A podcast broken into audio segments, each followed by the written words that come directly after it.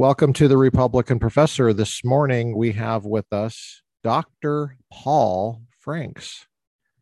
Hello, good to be here. Yeah, good having you. Thanks for being on today. Yeah, it's uh, it's nice. It's I've been uh, watching several of your your previous interviews and stuff. I find them really interesting. So it was uh, good of you to ask me to join you. Yeah, yeah. Looking yeah. Forward to our time together. Okay, so you were the one that was watching. Okay, got it. Watched a lot, so I really got the clicks up for you. Oh, great, great. Yeah, we uh we haven't had the money to buy the computers for the unique views. oh, yet. right. I don't know how else people get them. Like it's just so expensive to get all those computers, and then Yeah, yeah. That's the next round of funding. You'll be able Yeah, to do that, right? it just takes a long time to go from different locations, you know, and just plane tickets, gas like prices that. this high too. Yeah. You know. Well, uh, you're joining us from a different country, right? Than America. That's true. I, I am in uh, Toronto, Canada. Uh, Okay. I've uh, I'm originally from Oklahoma, and um, oh, and then did my undergrad in Texas, and then you and I met out in California.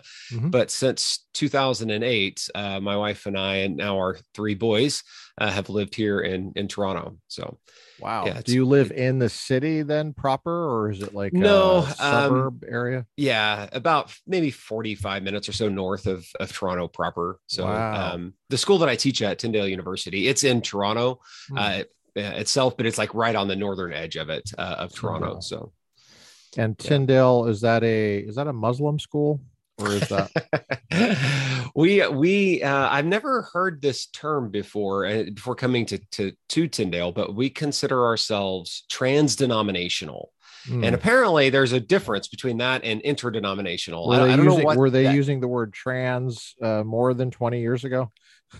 Yeah, I think so. Uh, Okay. In 2008, when I got there, I that think was I know the what they term mean that by they that. used. So, Okay. uh, but uh, right. yeah, so Just there's no official uh, hooks into any. Uh, there's you know partnerships with various denominations and things like that, but not uh, official connections to the to the institution, which is Yeah. uh, it's it's kind of interesting because it uh, allows a pretty wide. Um, group of people to to be there uh, you know it's not just everybody has one specific uh, specific uh, creed uh, which is you know i think interesting and it makes it um, easier for for people to um, actually say what they believe and and to have good conversations uh, whenever you don't you don't have the uh, watchdogs from some denomination scouring Yeah. everything every professor says like you might get at other, at some some kinds of schools Jeez. Yeah. So you're saying it's in Toronto? yeah So you, you mean like there's tall buildings and you feel like you're in a city when you're there? Yeah, well, uh, so not. I mean, no, Tyndale. So because Tyndale's on the northern edge of it, um, it's Mhm. it's starting to get into the more of the suburban type of a feel, Mhm. uh, and it's on a really big uh, pastoral like campus. You know, it's just you know, it's a I can't remember how many acres it is. Uh, so there's lots of woods and stuff like that. So where we're at, it feels more uh, like a Oxford College type of type of Oh, a feel. Um, that's cool. But it's uh, but you know where the the subway is yeah a mile from us and then you're you know in the heart of Toronto. So um, it's kind of Oh. that right in that little uh, border area between. Do you drive in or do you Yeah. take a train? Okay. yeah, where I'm at, the the transit's not traffic great, like? so it's What's that? terrible. Oh, Uh, okay. the traffic's like it, it's um, I, I wouldn't say it's as bad as LA traffic. Um, but it's not That- fun. that's not you know, very specific. Yeah, that's a pretty low bar. Uh, like, well, purgatory, um, it's not quite like hell, but yeah, yeah. so cool. no, it's it's you you avoid it when you can, but uh, it's What's the weather like today? Uh, Mid fifties. Oh, So, um, yeah, our uh, it this is Green It's yet? normally warmer by now, but um, any green yet? Yeah, we have some green. Nobody's mowing their lawns just yet, but it's that's probably another couple of weeks away. Um, Oh, it's you not get a- because they're it's not because they're lazy. no, there's no reason yet. Oh, uh, okay. but I was uh, gonna- I was- maybe maybe I'm glad you maybe said it's that, not 'cause I was only because they're lazy. I was Yeah. just assuming you're just saying Canadians are just a bunch of lazy bastards. I got it. Okay, no, so Yeah. there's no grass. Okay. What about the birds? Yeah. What kind of birds do you got up there? You got nice bird Uh, songs yet? Springtime? Yeah, we have we have a little bird feeder in the back, and we get some finches and cardinals, and every once in a while a blue jay. Um, Oh, so cool. yeah, kind of this ba- basic North America, uh, nor- northeastern parts Yeah, you have uh, you have songbirds though yet? Uh, I wouldn't know if I did. I have birds that are making noises in my backyard, but I don't know. I, am not much of a birder, so uh, you just gave us really... the title for the episode: "Birds That Make Noises." yeah, they're they the backyard of of Paul Franks. there we go. uh, so you enjoy it there at Tyndale? Yeah, yeah, I really do. Uh, it's it's um, the I whenever I first uh, started interviewing or, or, started thinking about coming to Tyndale, um, I actually talked with one of our former professors, Gary DeWeese, about Tyndale, and uh, I'm actually I, I owe him. Uh, a big uh, debt of gratitude for connecting me with my current colleague Rich uh, Davis, uh, and um, Gary um, said to me whenever I was asking him about the school, he said, "I can't imagine you would ever be able to find a colleague better than Rich Davis." And for almost 14 years now, that's certainly been true. Uh, he's a uh, just a man of God. He loves God. He's a really outstanding philosopher, really you know an encourager, and uh, has, led our department really well. Um, we sort of take turns being department chair, uh, going back and forth. It's just a two person department. Um, but even whenever I'm officially the chair, like he, he provides just such leadership to the students and uh, to a lot of our colleagues. Uh, it's it's been really really great, and so I I think uh, that's been one thing that I've really loved about Tyndale. And the other part that is um, unique is it's a small Christian liberal arts school. Like we have maybe a little over 500 or so undergraduate students. Uh, there's a seminary as well that has a little bit more, uh, a little bit larger number than that, but it's a pretty small school. Um, but it it has a, a, a, kind of a feel from what many U.S. schools do. But what's I think really unique is a lot of schools in this, uh, uh, not just in the states, but I think in, in North America, sort of force their faculty to choose between uh, are they going to focus on research? Or like is this going to be a, a, quote unquote research school where that's the main thing that faculty are required to do? Or is this going to be a teaching school where they don't care about research and then you, you just have to do a bunch of teaching? And tyndale um, i think has been really admirable in how they've said you don't have to choose between those. And so they provide a lot of support for faculty to uh, to do their research but teaching is a big part of what we do as faculty and we recognize that input to students. So you there's that sort of you know i think a lot of institutions have developed this false dichotomy that if you're if you care a lot about teaching then you can't have any research expectations uh, or if you, you you know your research expe- expectations are so high you just get a bunch of grad students to do all of the teaching and there's no no and whereas at tyndale we've really gone down the middle. Um, and so uh, that's been um, something that was, I didn't, you know, really know that going into, you know, whenever I, I took the job back in, in 2008. Uh, but it's something that I, I learned pretty quickly. I, I remember at our first faculty meeting of this of the year, we went around the room and all of the faculty members were sort of sharing some of their research projects and things like that. And hearing, you know, all of the things that people were doing, I thought to myself, like, okay, I, I've got to really stay on it. I got to make sure my research is, uh, you know, up to snuff or I'm going to look like a loser amongst all of my colleagues. But then as I got to know them, they clearly also really deeply care about their time in the classroom as well. And so I think that's been uh, probably the thing that I still appreciate each and every day uh, being uh, being a faculty member there is just that uh, support to do research. They value it, they care about it. They'll fund sabbaticals and uh, conference grants and things like that. Uh, but then there's also a, a, recognition that we're primarily there to invest in the lives of our students. Um, mm-hmm. That's why the institution exists. How useful do you think is the classroom uh, time for students? Um, are, student, are students distracted? Yeah. Do they have computers out? Do they have their phones? Well, out? I mean, because we're in Ontario and in, in Canada, the last couple of years, uh, it's we've done everything online, um, and so we still haven't returned had a. Do you allow re- uh, computers in the online classroom? Well, I tried to ban them, but then I ran into some hurdles uh, with, uh, with participation. Uh, go kind of went through the the floor, but uh, so when I think back a few years ago when we were in the classroom, um, uh, I actually for my my lower my first and second year courses um, don't allow laptops in the classroom, and students hate that and they look at me like I'm crazy. Uh, and but I'm giving I, you I a double it. thumbs up. Yeah, they. I I just I can actually you know I have my grades uh, and I could go back and look at the year that I banned laptops and just the, like there was just a steady like the curve just improved across the board you know not mm-hmm. everybody got a's all of a sudden but people who were getting c's were now getting you know b minuses and b's like that kind of you just saw that kind of a of a of a of a jump and the classroom were you tracking the same exact students or you well no i was sort of just having to look from uh from afar you know looking at the general distribution like before it, okay. you know, the the curve looked pretty similar, and then after the curve looked pretty similar. Gotcha. Just it was higher, you know. Right. Um, but uh, the other thing I actually did that that helped a lot was I stopped using um, uh, PowerPoint slides myself mm-hmm. and just went back to writing everything on the board. And b- both of those things combined, I, s- I saw a lot more interaction with students during the class. Um, I don't know there. Um, did uh, you say just just the first two years you banned the laptop? Yeah, yeah, and so uh, you know, I kind of I feel like in by the time they're in their third or fourth year, they're probably a little bit more equipped, and uh, and so you know, if they want to screw off those years, um, they're probably too too it's too late to save them. Uh, so, um, but for the first few few years, I want them to like learn the actual skill of listening and deciphering and learning how to figure out what is worth writing down. Um, yeah, you know, like uh, whenever I there are I mean, not only are there distractions whenever people have their computers, but they also spend all of their time just typing everything I say, and they're not actually engaging their mind to think about what I'm saying. No. Um, that was the same thing with um, overhead slides. Whatever they saw on the slide, they would just write it down and not think about it. Uh, and so one one class, I actually had uh, a slide that it went up and it said, "You don't need to write this down." And then I just watched how many people were writing it down. And then they got like midway through and they realized, and they kind of started to chuckle and look up at me.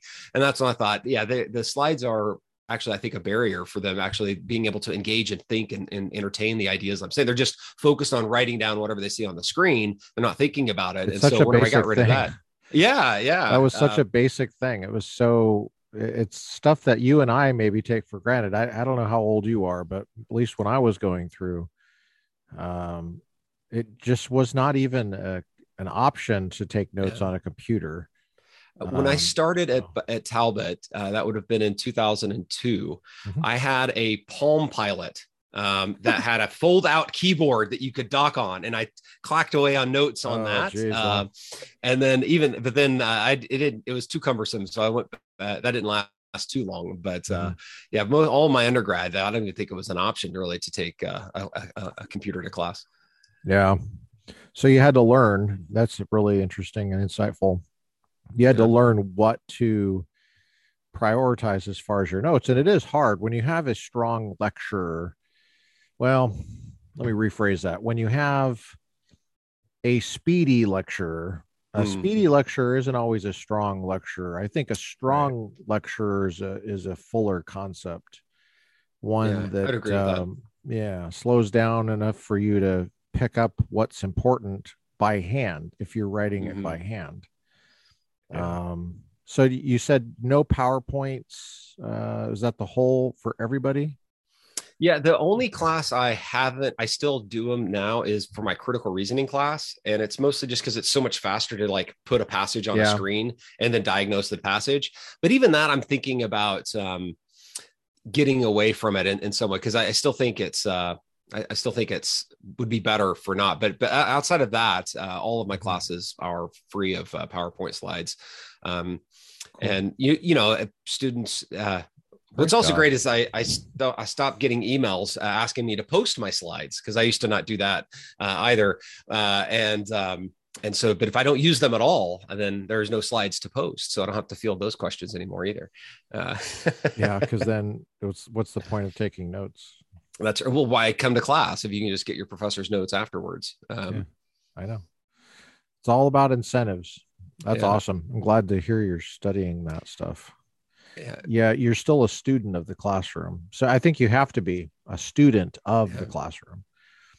Uh, any effective teacher has to pay attention to that kind of thing. I think. Yeah, I think that's right. That's cool. What kind of classes do you teach? Um, what's your so, what's your load? What's your teaching? Um?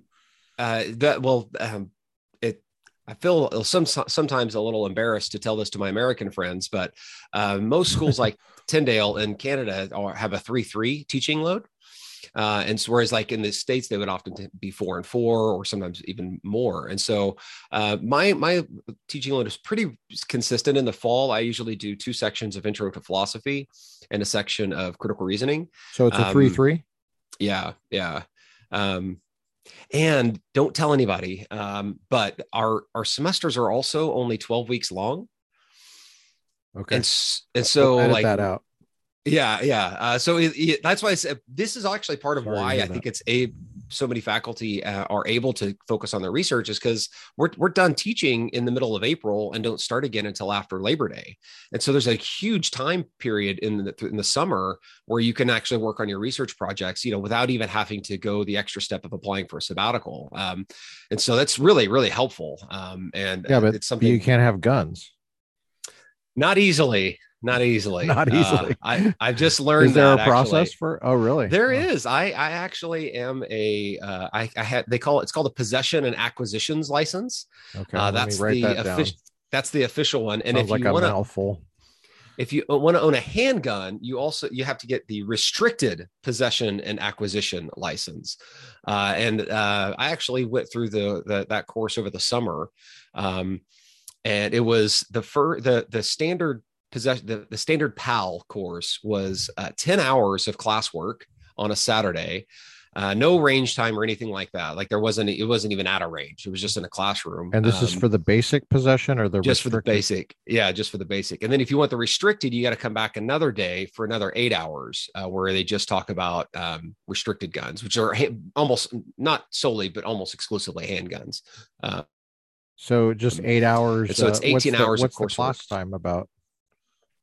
Um, a lot of it is um, regulations like how to properly store them how to um, transport them. Uh, i mean they do stuff All- about how they function as well like Mm. you know different actions and things like that. And then um, the instructor you know brought in several um, uh, handguns or in, and the day before you know shotguns and rifles and so you, you know you can you have to show that you can you know how to load it properly and unload it and i mean it was it was a fine course it was just really long um you know and thankfully we had a good instructor talking about being a student of the classroom our, our instructor was Yeah. really good at that um, oh, that's good. and so that was that made it Was at he least interesting Is that a private contractor or was that? uh, so they they sort of hire it out to people. Uh-huh. It's the Okay. the federal government oversees it. Um, Gotcha. So it's funny you you take the course and you do your tests, and then you um, the instructor takes the tests and mails them off to some other government agency, and then they verify it um, and or do something and give their stamp, and then they mail it to you, and then you fill out your paperwork and mail it off to the RCMP, uh, and then the What's that? RCMP the um, Royal Canadian Mounted Police, the Mounties. Um, it's kind of like do, the I- do they actually ride horses? uh, some of them do, yeah. That's cool. Uh, yeah, I mean, it's it's sort of like the uh, Canadian FBI, like it's sort of the federal. Oh. Uh, it's a federally, uh, you know, has a federal just jurisdiction. I but don't they think I ever oversee, knew that. Oh, okay. yeah, they oversee. I, I'm sure there there are um, things that aren't quite parallel between that comparison, but it, it's similar. Uh, but they oversee the Canadian Firearms Program, I think is what it's called, where they they uh, issue all of these things. So between the time that I So you have to ask for up- permission to have a, a gun. You have Oh, to yeah. ask the per, you have to go to the king and say, "Please, sir, can I have Yes. a weapon for self-defense?" That's it. Yeah, and Okay. uh Gotcha. to own a or to so if so i have a i now have a, a handgun and um, basically i wanted to get one because the various certain parties in the in canada are starting to talk about um banning handguns uh, like entirely and so What, what what so uh hold on. Hold Yeah, on sure. for a sec. Um I'm interested in the cost of this. How much does this cost? i think the cost i think it was $300 for both courses maybe So 350 150 150 Yeah. per course, something? Yeah, that's right. Yeah. Okay. Something close. I think it's like actually like 200 for the one and then 100 for the restricted one or something to that effect. how I much is remember that? How much does that does that go directly to the government or does that go to the direct party responsible for teaching? I think it goes to primarily to the teacher. Maybe they get a cut of it. I don't know, but I think it primarily goes to the person running the course. Uh, Okay. Because they're and, and different. I did when I was looking around. Different people charge different amounts, um, and so but there's kind of a I think a sort of a a standard minimum that they all have a kind of agreed on, either by some law I don't, I'm aware of, or just by common agreement. They all like around 300 ish was about the, the the lowest that I could find.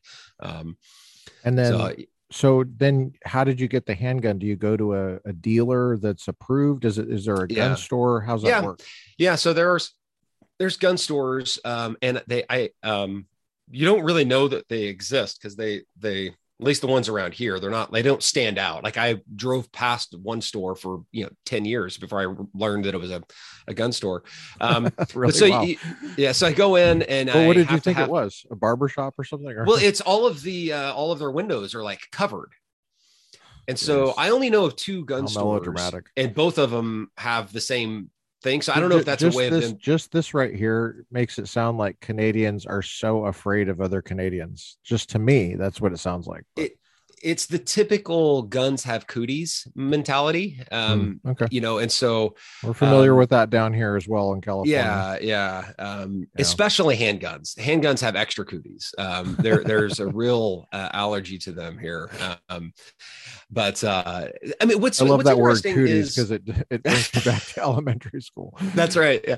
Which What's I think is your is there's a really vibrant like hunting community in Canada, as you would imagine, like you know the Great North here. Um, yeah, yeah. and really so- beautiful there. Wow, amazing. yeah uh, it, it's there's just all of these you know um, regulations that have sort of been uh, folded in over over time and I, I I took my course in september of last year and It's um it's really awesome that you did that. I'm really a- glad to hear I- it- that. i think i i think i picked up my my firearm in uh february so it was about a six month process Whoa. Um, yeah. So you go in and you, you go into the store and you show them your your ID, your um, uh, restricted PAL, and then um, once you uh, purchase it, then they hold on to it and then they send off paperwork to the RCMP to initiate the transfer.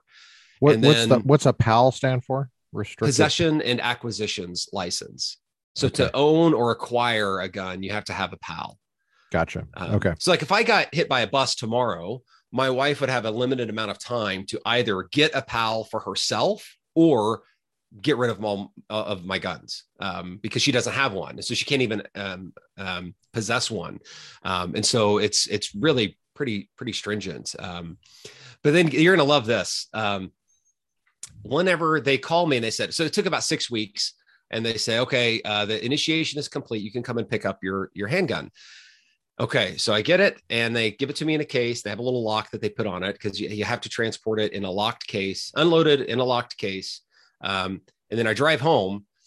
Legally, I'm not allowed to go anywhere with it until I'm a member at a gun club, and I can go. And I'm on. I can only legally carry my my handgun to a gun club, Hmm.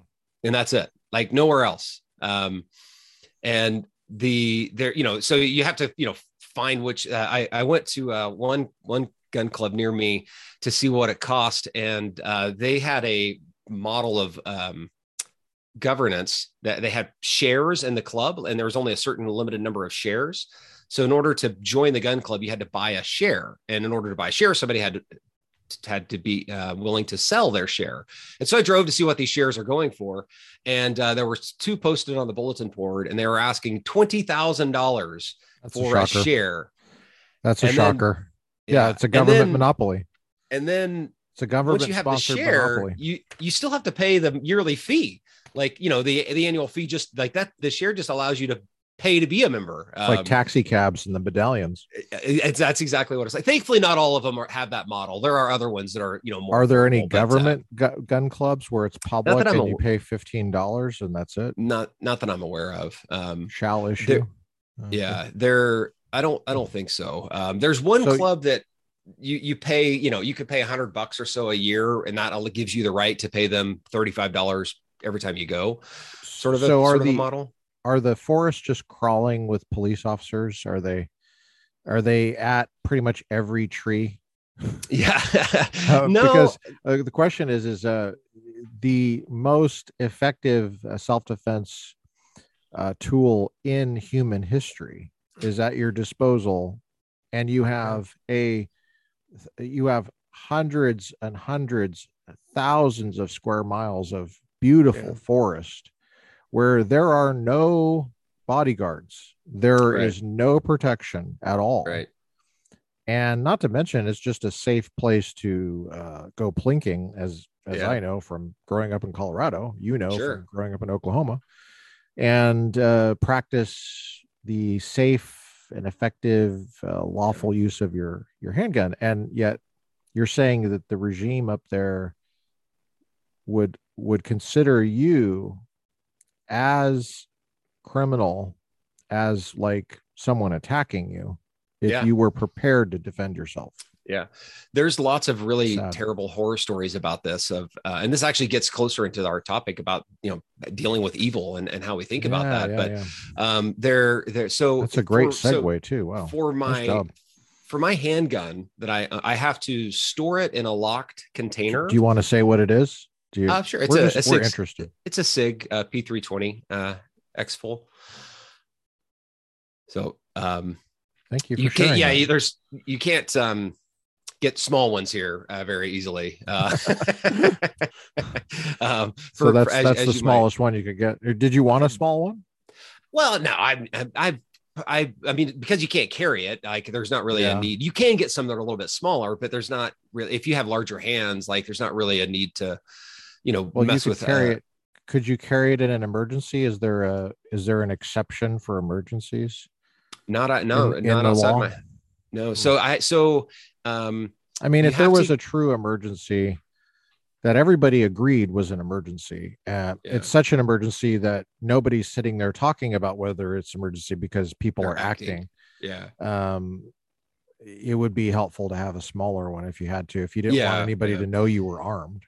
Yeah, I, I mean, so you, I mean, you, I'm sure people do that, um, but it's illegal, Yeah. you know. And so if you're caught with it, then there's you know, big, big fines Well, and penalties. oh, okay, I see. That makes sense. The the yeah. the reason I bring it up is because in the California Penal Code, for example, Mm. uh, there is an exception in the penal code for Oh, wow. lawful use of a firearm that uh, would otherwise be le- illegal in an emergency. So, okay. uh, for example, if um, if there's uh, imminent threat to life or serious bodily injury, um, uh, and uh, yeah, I mean, having the the the weapon on you in an illegal place, it, it's just so convoluted. But yeah, I mean, if you if you had legal access to it, uh, and there was an emergency happening. So, in other words, let's say you were. That's why the firearm storage laws are so important um, in Yeah. public, because California is you can if you don't have a concealed carry license, you you can only um, for, for talking about handguns, um, you can only transport it in a locked container unloaded right. and a trunk counts as a locked container. That's specifically Okay. in the California Penal Code. A so it doesn't have glo- to be in a container. In a container, it can the just glove be in the compartment. trunk. The, glove compartment is specifically not. Uh, you Oh, know, okay. So they they go out of their way to say the console and the the Right. glove container is not. Uh, but uh, a trunk is, and there are What about a corporate- frunk in the the, the new Ford F one fifty, the the all electric one? It has a frunk. That would The- count. the- that would be okay. So that, that would Yeah, that would right. that would count. Yeah, they they make an exception for trucks. They had to do that. okay. uh, and also you know SUVs because there's no trunk, right? So Yeah, you have to yeah. figure out. So there's kind of these awkward workarounds, but pi- private companies have come up with um, essentially car safes that are. Mm. It's like a little safe, and and you can legally transport it as long as it's unlo- unloaded oh, and, okay. and separated Yeah. from the ammunition and no one knows what that means Yeah. but anyway So- um so but no if you're driving and um you know you have the weapon on you legally transporting it and then there is uh you know an earthquake or there's some kind of riot or there's Right. some kind of really real emergency like you you see a woman being attacked then you could use that firearm Okay. defense of life property Yeah, not I, i'm not sure life. what the life. uh, the rules are, the laws are on in those cases here. I suspect it would be like so. If I was to, if I needed to have uh, a gunsmith take a look at my handgun before I could drive it to the gunsmith, question, I yeah. literally have to phone the RCMP. you have to and get what they call- I'd get an authorization to transit is the term, an ATT, and say I'm taking it to to. No, it's free, but you do have to tell them when you're taking it, uh, you know, the location, and then um, they'll give you a certain range, you know, by, uh, for you to be able to return home from it. And so, I imagine if you were out driving and say you were on the way to a gun range and then there was something that came up and you but I I, I you it would you would definitely want to invest in um, law, you know, uh, gun owners insurance sorts of things. so You could have a, a lawyer who's aware of the the rules there, because I, I, suspect they wouldn't uh, treat you very kindly. There, one guy was charged with. Um, the, the, how do you like this for reasoning? So somebody was on his property throwing Molotov cocktails at his house. He runs and gets his wow. gun. I, am not sure if it was a. Um, it was out his I think house? it was a handgun. What's that? he was throwing it at his own house no a guy was somebody was he was home somebody was throwing these things at his house oh okay so it was an he grabs yeah so he grabs his gun and fires two warning shots and they run away he was charged with illegal storage because they t- determined he was able to get his gun and ammunition so quickly that he couldn't have followed the proper storage laws because he got them too quickly um, thankfully, allowed, they ended up dropping charges. Clean? You're not yeah. allowed to clean your own gun in your home.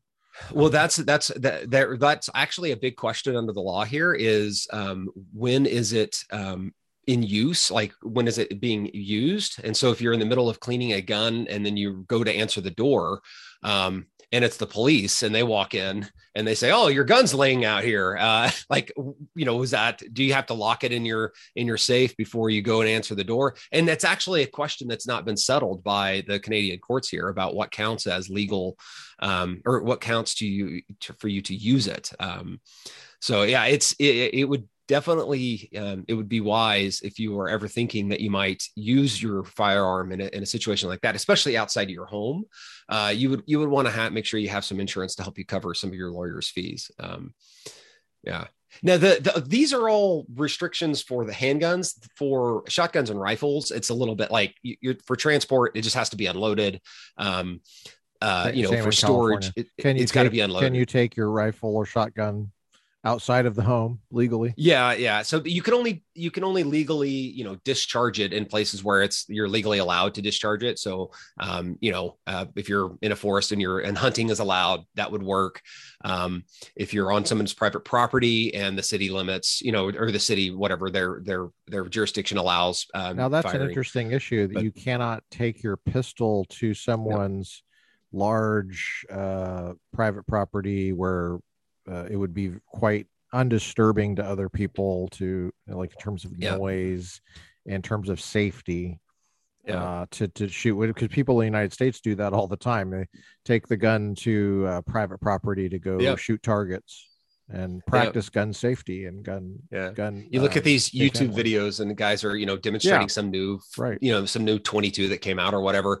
and they're in their backyard you know shooting's like nope that would not it would have to be officially approved as a designated fire um range a firing range um in order to to that who knows what that would cost um but uh, yeah, so you can do you know shotguns and rifles is different, but uh, but handguns are, are different because they're uh, the bullets that come out of a handgun are different than those that come out of a rifle. So uh, they gotta have different rules gotcha. for it.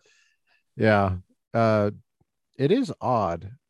You know, you've probably noticed how odd the, the the structure is. They're worried about handguns in a forest. Yeah, that's just weird to me. Yeah, yeah. I mean, it, it would I seem mean, like to me to me it seems like it would be um well okay you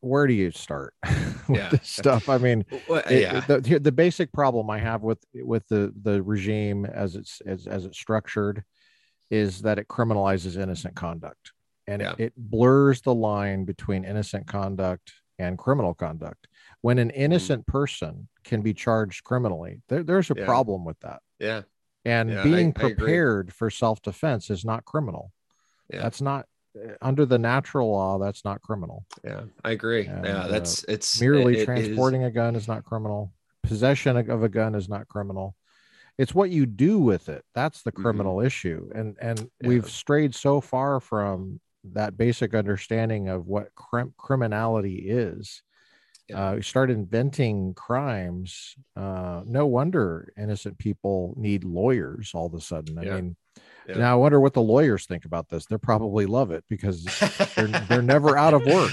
That's right. They're never That's out right. of work. So yeah. and well, and and what's interesting is, um, you know, there are there is a, a, significant amount of, of gun crime here in in Canada, um, but almost all of the crimes that are committed they are they come from firearms that are already illegally obtained, usually through the states.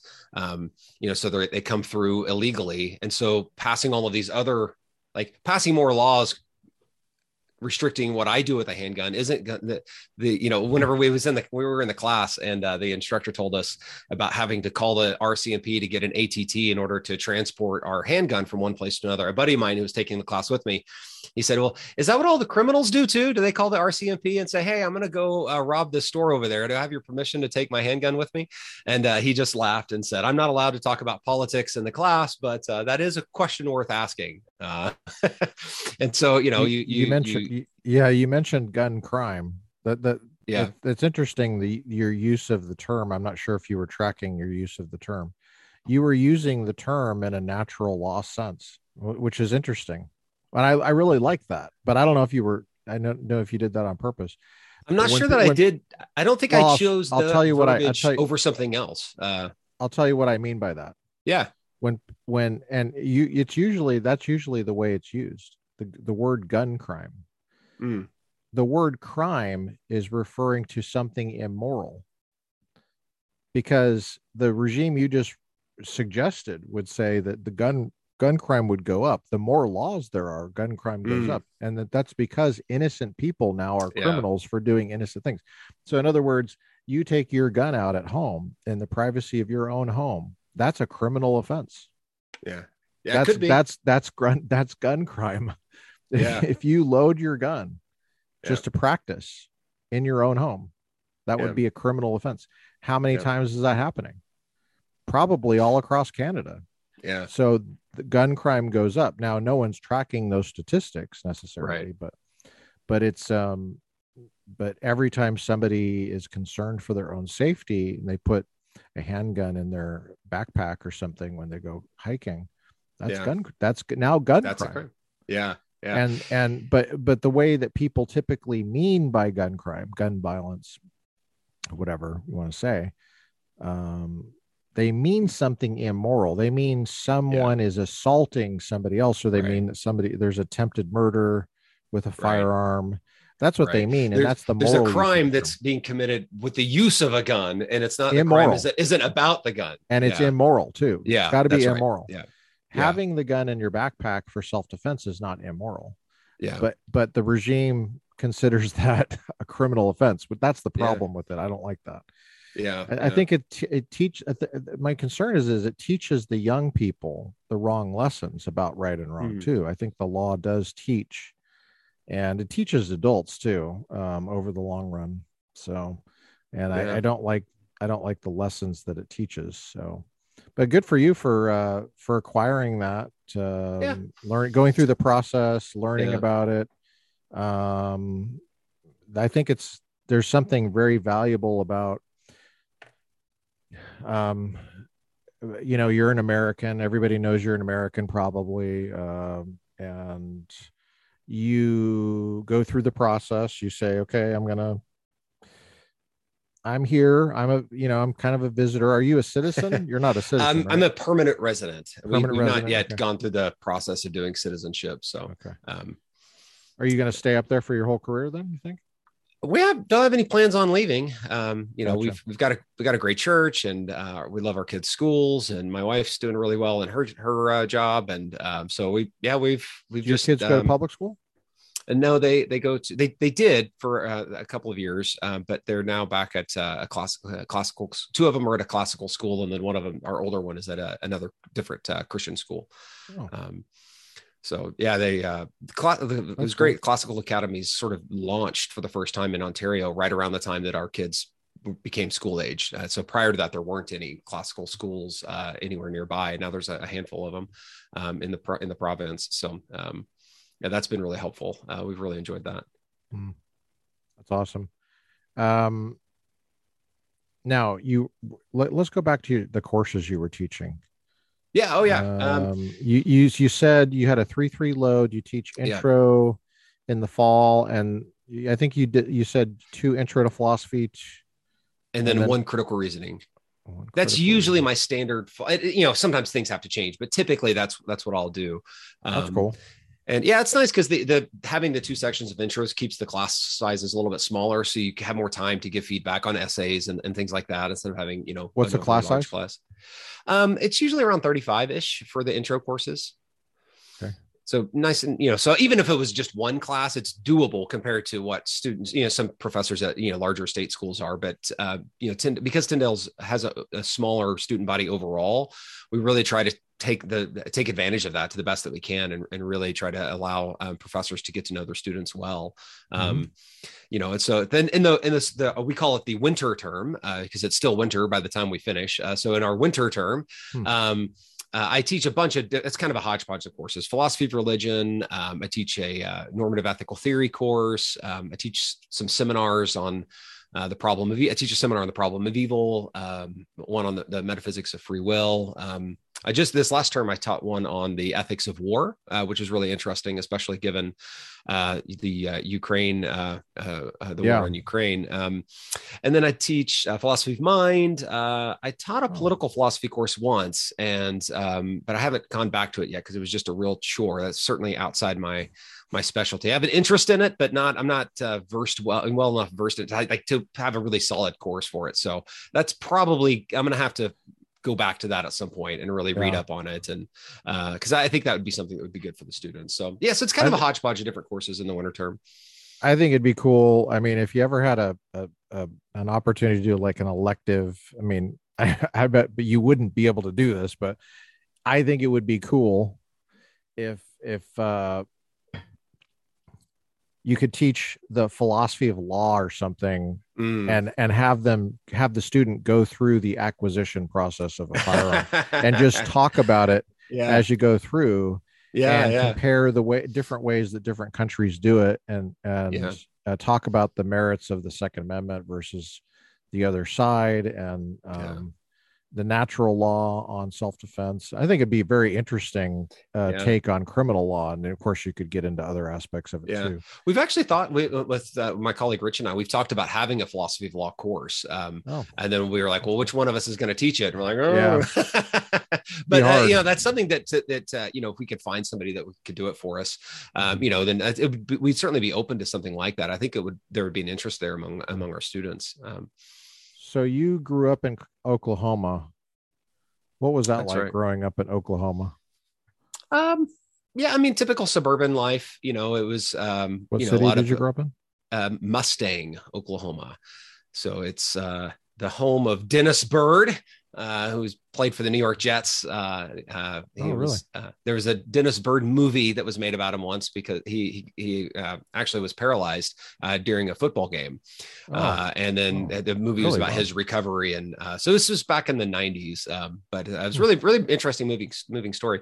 Um, but uh, you know, it's sort of a rural area, like you know, we have sort of you know, I lived in just a suburban neighborhood, but then like right next to me was a big pasture. You know, you could hear the cows at night, you know, making a racket when you're trying to sleep, that sort of a thing. So it's kind of that kind of a mix. So I wasn't out on a farm or anything, but I was, you know, Mustang was like in between a bunch of farms, and then it's the next Yeah. town, you know, and uh, so um, yeah, so it was, you know, a smallish, uh, you know, uh, uh, community, um, but uh, you know, it's probably half an hour west of uh, Oklahoma City. So, you know, you can, there's, you know, city like things that you could easily get to, to do and stuff. So it wasn't out in the middle of the sticks. Um, But by city life, you mean like get some ice cream?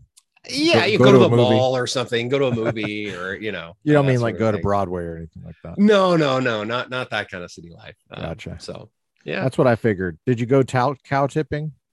Uh, we never did actually. Uh, but uh, we, we, we often talked about it, but uh, Did you grow up around guns since we already mentioned Yeah. guns? Well, that, that was the main reason I actually started going through this course is that my, my father passed away a few years back uh, from cancer and um, Sorry he that. had, you know, his hunting rifles and, and shotguns and things. And I, I was wanting to take my, my son's hunting. And so, Mhm. um, you know, once I decided to kind of get moving on that, I realized, okay, I got to go through all of this process. So that, that was really the primary Were you able to I- bring those up there?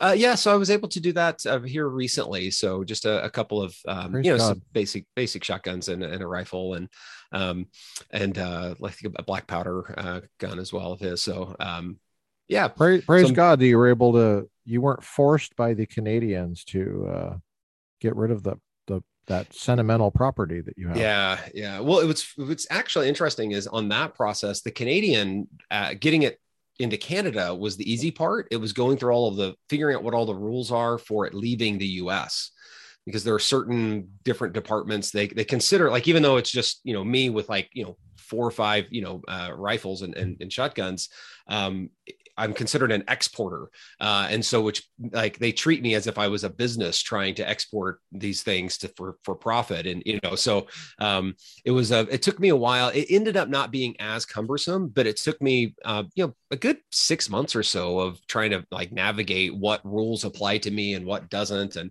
then eventually I was able to figure out that there are some exemptions that that applied that I could use that I could use that would prevent me from having to get export licensing and, and all of that sort of stuff. Um, so it just means I have to keep them. I can't sell them while I'm out here. Like they have to come back to the states at some point. Um, you know, and so uh, like you know that that's fine with me. What does that mean that you when they check? they they well, check you at the border and they make sure you have guns. I, yeah, I'm, I'm, I'm like, wait, hold on a second. Those... Pop that trunk. We want to make sure right. you have guns. Yeah. So I don't really know how they enforce that, uh, but it's that's, uh, it, it's and so it's many an exception. Paul, yeah. Paul, I, I'm laughing because when I've studied political science, law, American law for so long, and American politics, and I, you just have to have a sense of humor because it's yeah. human nature. You know, human nature. We're sinful yeah. M- most of the time, this stuff is not well thought out. It's no. just people just shooting from the hip. Um, yeah. No, and making intended. adjustments as problems come up. That's exactly what happens. Longer they just punt and, it to the, the attorneys, yeah. and that's yeah. not a good way to do it. No, but no. Well, it's interesting. You're treated as by the U.S. as an exporter. Wow, that's yeah. just fascinating. Now, what about um, if you had inherited your dad's handguns, for example? What um, so the, it would have been the same process. I just would have to. So whenever with the the shotguns and rifles, basically when I got to the border, I just had to show them my my PAL. Um, and then you know they kind of go through and they check and to make sure it's a. So you a, had to have that in place already, and that yeah. takes six months. Did you say? Yeah. Or, well, I, how long does it take? Was, mm, it took to me that? so from September until February. Um, just get the PAL. Yeah, that's a long time. Why does it take so long? Because I, I have been told that the RCMP they, stare, they just stare at your social security card yeah, for for six yeah, months, and then I've, they go, was, oh, oh, oh, okay, okay now, right, yeah, okay. I've I've been told that the RCMP is just really understaffed. Um, Part, partly because of COVID, that like they're they're not they didn't have as many people in their offices. Um, I will say this: I've I've had to call them a couple of different times to kind of navigate the bringing in of guns to uh, Canada. And every time I've called somebody there, I God felt like they... first of all, just God bless you when we yeah. pray for you, Lord. Please be with Paul in this I, important work. I found the people there to actually be really helpful and kind. And I didn't oh, get good. the impression that they were opposed to people owning guns. They were just administering the program. Like the people that I talked with are like, oh yeah, well, I've got something similar. You know, like they were kind of they were they were friendly and helpful, but I th- I got the impression that they were understaffed. And that's probably why it took longer you, than have, normal. You had a little um, bit of a Canadian accent there. You're I did I you're well, picking up you're you well when you did their voice, it, yeah, sound, yeah, it really did sound Canadian. Well, I, I get teased about that from my brother and uh, his wife, especially anytime we go back home. Uh, that was a know, good impression. That was really yeah. good. wow, I felt like I was on the phone. Me, it was it was unintentional, and, yeah. and, so that makes me worried. Uh, that makes sense, I guess. I, I, you know, I I don't have any ill feelings toward the Canadian people, I, at all. I mean, I I've every Canadian I've ever met has been a delightful person. Um, yeah that's the yeah. stereotype and it's that it, it, it, emerged for a reason i think they mm-hmm. are mm-hmm. uh, you know kind people um, yeah that's right that's right yeah yeah i, I think we could learn a, a thing or two yeah. from them that's that's great that you're being you're not being mistreated uh yeah. ex- by people i mean the the laws are i think abusive but yeah yeah. But yeah. um, wow, a lo- amazing process you've had to go through uh, just to learn about the the laws. I feel like I should start like a service. Like I could be a consultant for others who are going through the same thing, and to like That's just actually- download all of this now useless information that I have in my head. That's that not I'm, a bad idea. Yeah, that's Um, not a bad idea. Like so uh, Well, okay, so um, I'm kind of jealous that you're able to teach such a a cool, predictable schedule. Um, You you have your choice of selections, like as an upper level. Uh, what are your upper level class enrollments typically like? Um, it, it it varies, but I would say it's usually around 15 to 20 in the upper level. The seminar, because we really try to design this to feel like a grad school seminar. A lot of our students Wow. actually uh, want to go off to do uh, MA work, and and you know several of them, a lot of them go off and do their MAs, and then kind of go get a job doing something else. And then we have a handful that um, you know have gone on to do um, their PhDs, and so we wanted for those that are interested, we wanted to kind of see what that might feel like. So we Mhm. cap that at 12. Uh, our seminars Gotcha. are, are at 12 because it's hard to Oh, do wow. that kind of a format, but much more and much larger than that. It's usually around 10 is what we usually get in the, uh, Mm. in a in a seminar or somewhere in that that neighborhood. Um, every once in a while, I'll have just really large um, 300 level classes. Like a couple of years ago, I had almost 40 people in my ethics course. I'm like, where are you? Why are you all in this course? Like, where did you come from? Uh, you know, but I would say it's normally around in the 20s range, somewhere around around there is, is usually pretty uh, health. 15 to 20 is a is a pretty healthy uh, average size uh, class, and and which is great because you you really get to know the students and um, you know you you can give them a good amount of feedback on their writing and you know you have good discussions in the classroom and it's a it's a really great experience. Um, i think that's it's one of the the real benefits of of uh, of a tyndale education is that sort of um, like whenever uh, rich and i sit down to write a, a letter of reference uh, for a student like you know we've had them because it's just the two of us we've had them in a bunch of courses and got to know them really well so we can actually write you know informative letters uh, talking about specific papers that they've written for us because we oftentimes just remember oh yeah they wrote the paper on that topic you know and and so Mhm. it's um it's it's kind of a neat experience And those letters go, I think, a lot further if people actually read them, which I think they Yeah. do. Um, especially if there's a competitive program. Yeah, that's that's really good. Um, what's the library like? How strong are the holdings in the library? Um, I so every year this is one of the questions that students get asked on their student evaluations, and I've never heard seen anyone complain about lack of resources.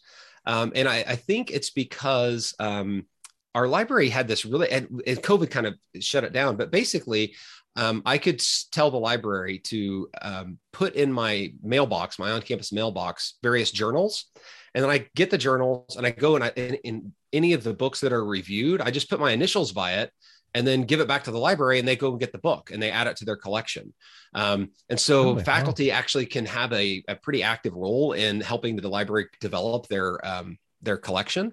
And our our head librarian, uh, Hugh Rendell is his name, is just fantastic. Every time I've emailed him and said, "Hey, here's a journal, here's a here's a a, a, a database." and, You know, I think we could use it. He's said, "Okay," like he'll find a way to to make it happen. Um, and so that, that it's um, you know we don't have the the largest i'm sure we don't have the largest terms of like collection like in terms of pure numbers but i feel like the quality of our holdings are really high um, Wow. and and there, there certainly has been as much uh, institutional support uh, for uh, developing those things but i remember when i first came here um, you know uh, he said hey would you be interested in you know do you want to receive these journals or not and i was like sure and then you know it's kind of like you're a kid at the candy store you're like reading through like oh well i kind of that, that looks good i'd like to read that or i think that would be helpful for students and you just put your initials on it and then it shows up in the library and you know what what about for time or whatever. volumes? What about for volumes? Do they do the same thing if you want a monograph? uh yeah basically yeah if it's um, Those are I- I- more you know, expensive. Yeah, uh, I've I've never had him tell me that's something that they can't afford to acquire.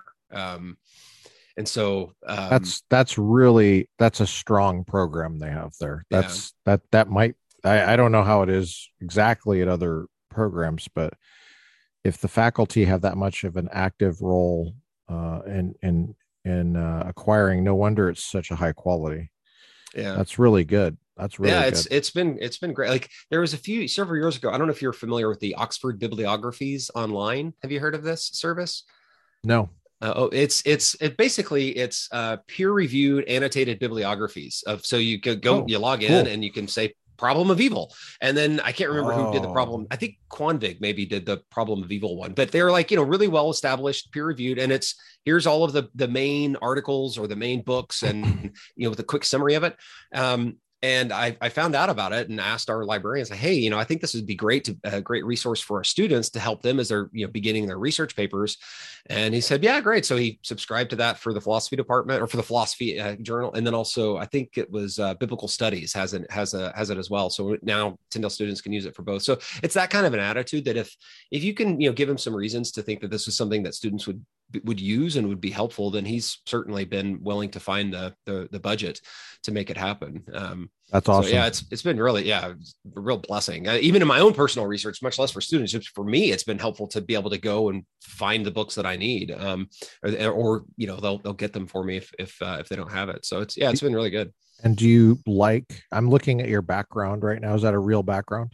That is a real background. Yeah, Those are real books. Cool. those are real books. So Those are books that the- you can hold in your hand. That's right. So this is sort of more of literature books here, Mhm. uh, and these are more theology commentaries. Looks and like then- is that the two volumes on Luke there? Yeah, by Bock. Yeah, that's the one that always people always recognize. Yeah, uh, Daryl Box. Uh, oh, yeah. And then um, my so first master's here- degree was on Luke, so I I use Bock a lot.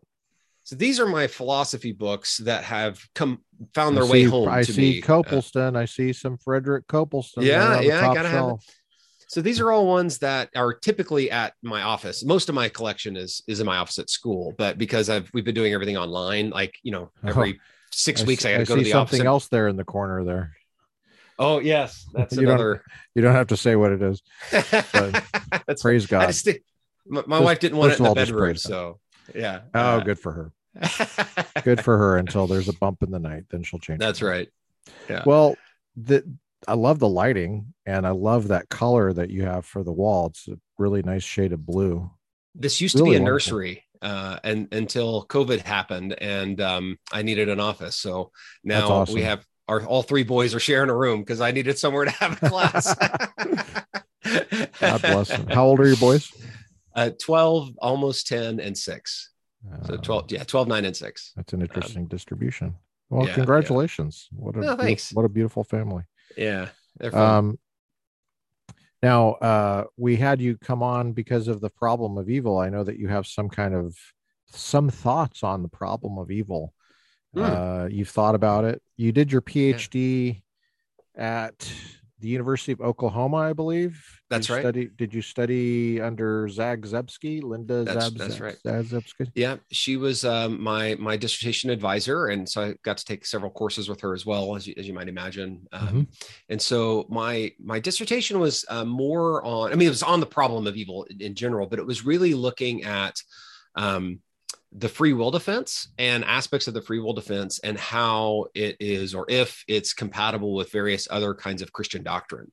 Um, so it's interesting. I, I um, was struggling to find a topic to you know write the dissertation on to really zero in on one and I, I Mhm. happened to write a paper for for linda and on um the connection be, or some tensions between certain conceptions of original sin and certain understandings of, free will defense. And so uh, she then said, you know, why don't you just like use this as the basis for a chapter and then write a few more chapters on looking at other doctrines? Like, why don't you structure your dissertation around sort of that that sort of way? And I was like, that's great because that interaction between philosophy and theology has always been really interesting to me anyways and so i just didn't know if that would fly at a you know a, a public school or, or not but whenever um, your dissertation advisor suggests it and uh, that's a pretty person good person to have in your corner. And so i i, I that, that was the, the focus of the, the dissertation then. Uh, so it was not necessarily just on it was sort of say here's a common response to the problem of evil but there there may actually be some tensions between it and other other things that um, that Christians will uh, um, often hold, and so uh, so looked at um, the nature of um, are uh, you know what what free will might look like in heaven um, because you know sometimes people will say wow.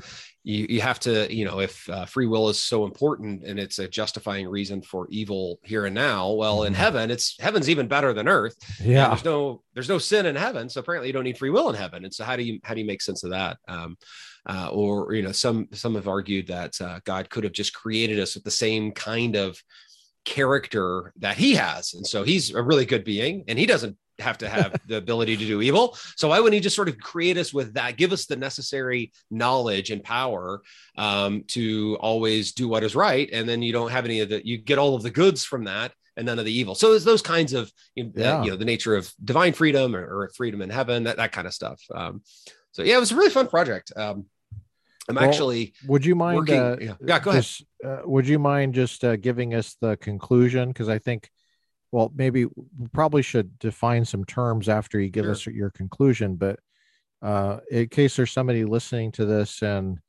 is um, is wondering where you land on things, uh, just to reassure them. Um, yeah, I don't always think that that's the good way to do it. By the way, I'm just right. saying for this, yeah. for purposes of this, would you mind uh, did, yeah. did you did you uh, did you lose your Christian faith when you were working through this, or no? You... Thankfully, thankfully not. Uh, okay. It would it would be hard to be a uh, intellectually honest professor at a Christian institution uh, if I had. So uh, right. thankfully, th- thankfully not. And so the what the where I kind of I, I came down on is there are certain, um, at least with original sin, I do think that there are certain conceptions of original sin that are incompatible with a free will defense to the problem of evil.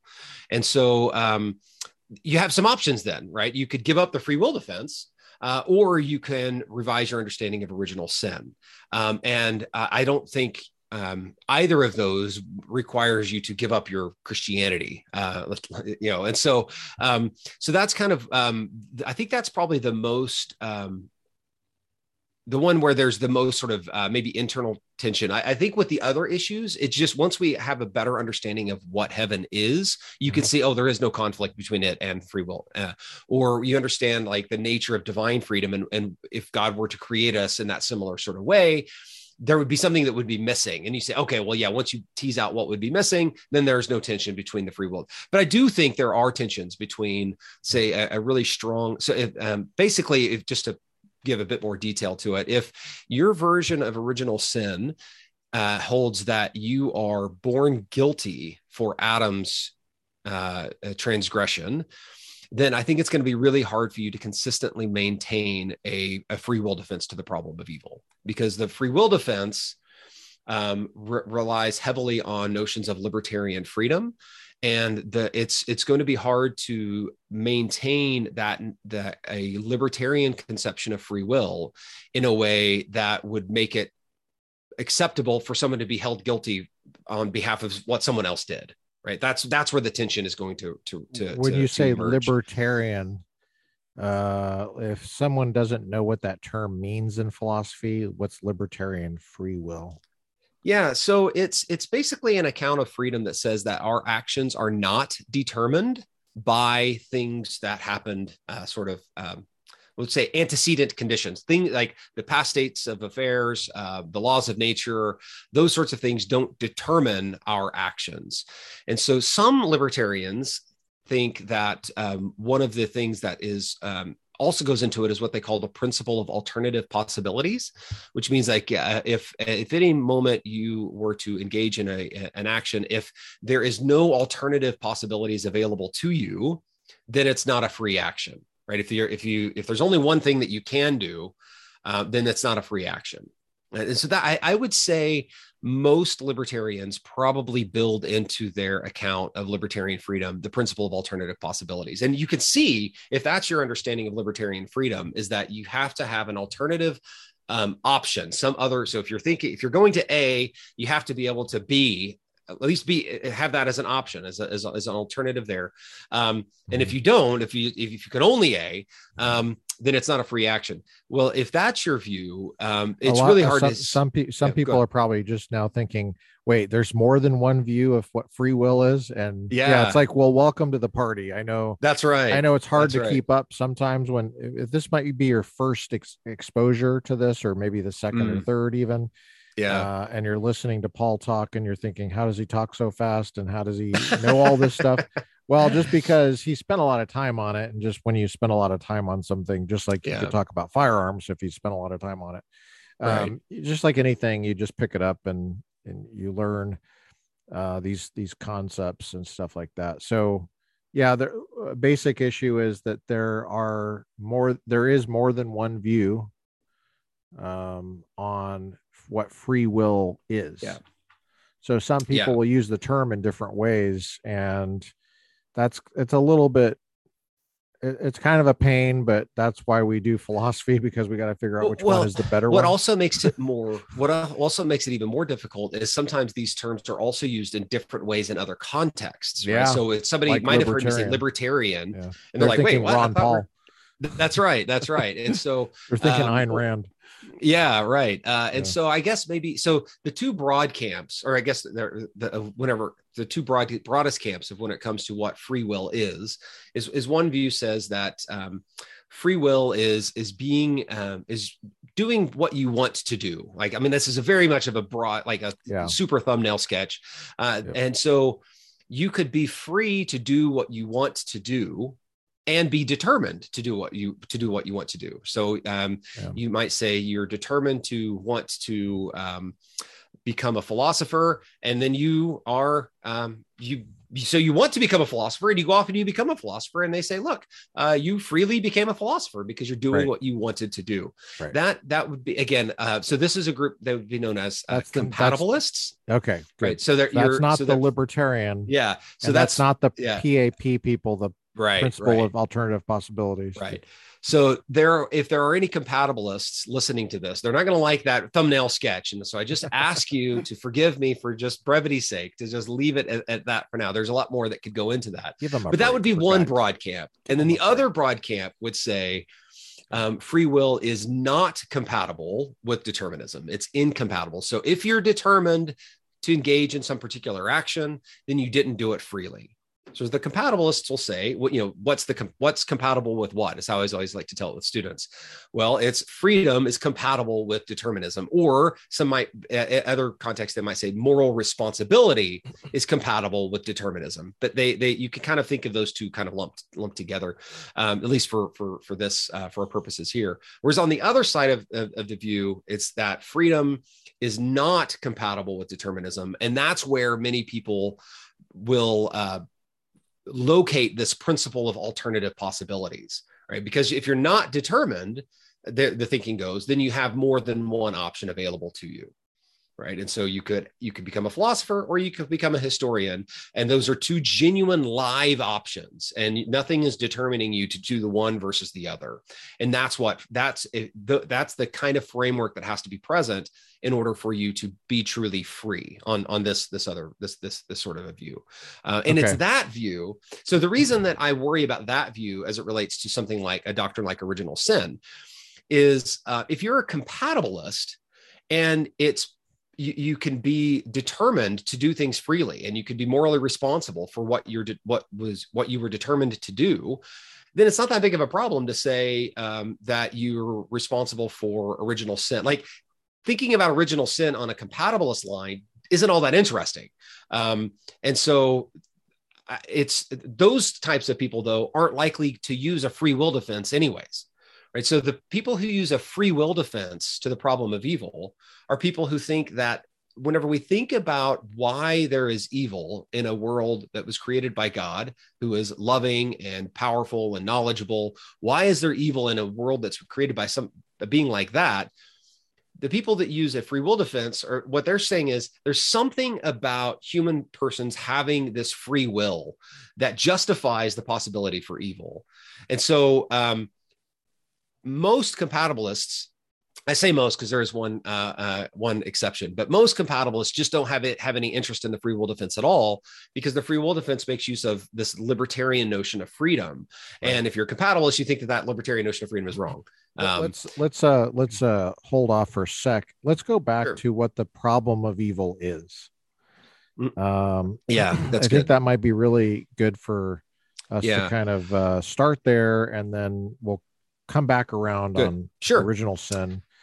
Uh, So the problem of evil is is it's typically uh do you mean it to be a challenge from well, well it could be used from an unbeliever but it could also Mhm. be someone that's a believer that's just wondering Yeah. how is it that there's a god that cares for us and loves us and created us for a purpose and yet there's all sorts of evil and horrible Yep. things going on i don't know how you cash out there's different ways So, to cash it out but what's, yeah. the, what's the problem of evil Yeah, so I, I there there really are problems of evil. Like that's Yeah. really the, the best way of thinking about it. And so one, so just thinking at it in the large, the like the broadest categories, one would be sort of what you might call an, an existential or experiential, maybe, or, or even religious problem. And that's more that's the kind of problem that you might say, like, you know, why is this happening to me? Or why would God allow this to happen to me or to my family member? And and the kind of response to that type of problem, I, I often, I, the way I think about it, and this is something that uh, the, the really well-known uh, Christian philosopher Alvin Plantinga points out, the kind of they they're actually calling for more of a pastoral type of a response, not a, a philosophical treatise. They're they're they they you you you might um, Yeah. Right. help them through that in a different sort of way. So that's kind of that's one sort of thing. Is it's you know um, whenever my father was diagnosed with cancer, that was the initial sort of thinking that I had. It's like, why would this happen to to, to me or to my dad Yeah. or to you know like, whereas the, so the that's appropriate one, response would be empathy uh, Yeah. soothing uh com- Yeah. you know being with the person you Yeah. know companionship that's right. that kind of thing Yeah, exactly. That's exactly it. Not- um, not here's an argument and let me write on the chalkboard you know Yeah. So whenever I tell my students, uh, whenever we go through this, I say, now, this is a philosophy course. And so um, I don't think philosophy is the best help for that, at least not initially. I think it can be later on, but at least not initially. And so we're going to look at this other broad category, which I think of as a as just a, a philosophical problem of evil. And and what you're doing there is you're um, trying to wrestle with um, the existence of God and the existence of evil in general. Um, Yeah. There, there's a, a there even that kind of question though has appeared in a couple of different ways, um, and from I would say um, Augustine to I, I think this is Michael Murray makes this point. Um, I can't remember in which book, but from somewhere from Augustine to somewhere like about up to Leibniz, the way that people often thought about evil and God, it was more of like a puzzle. Like, okay, we know that there is a God, so given God's existence, how do we fit evil within it?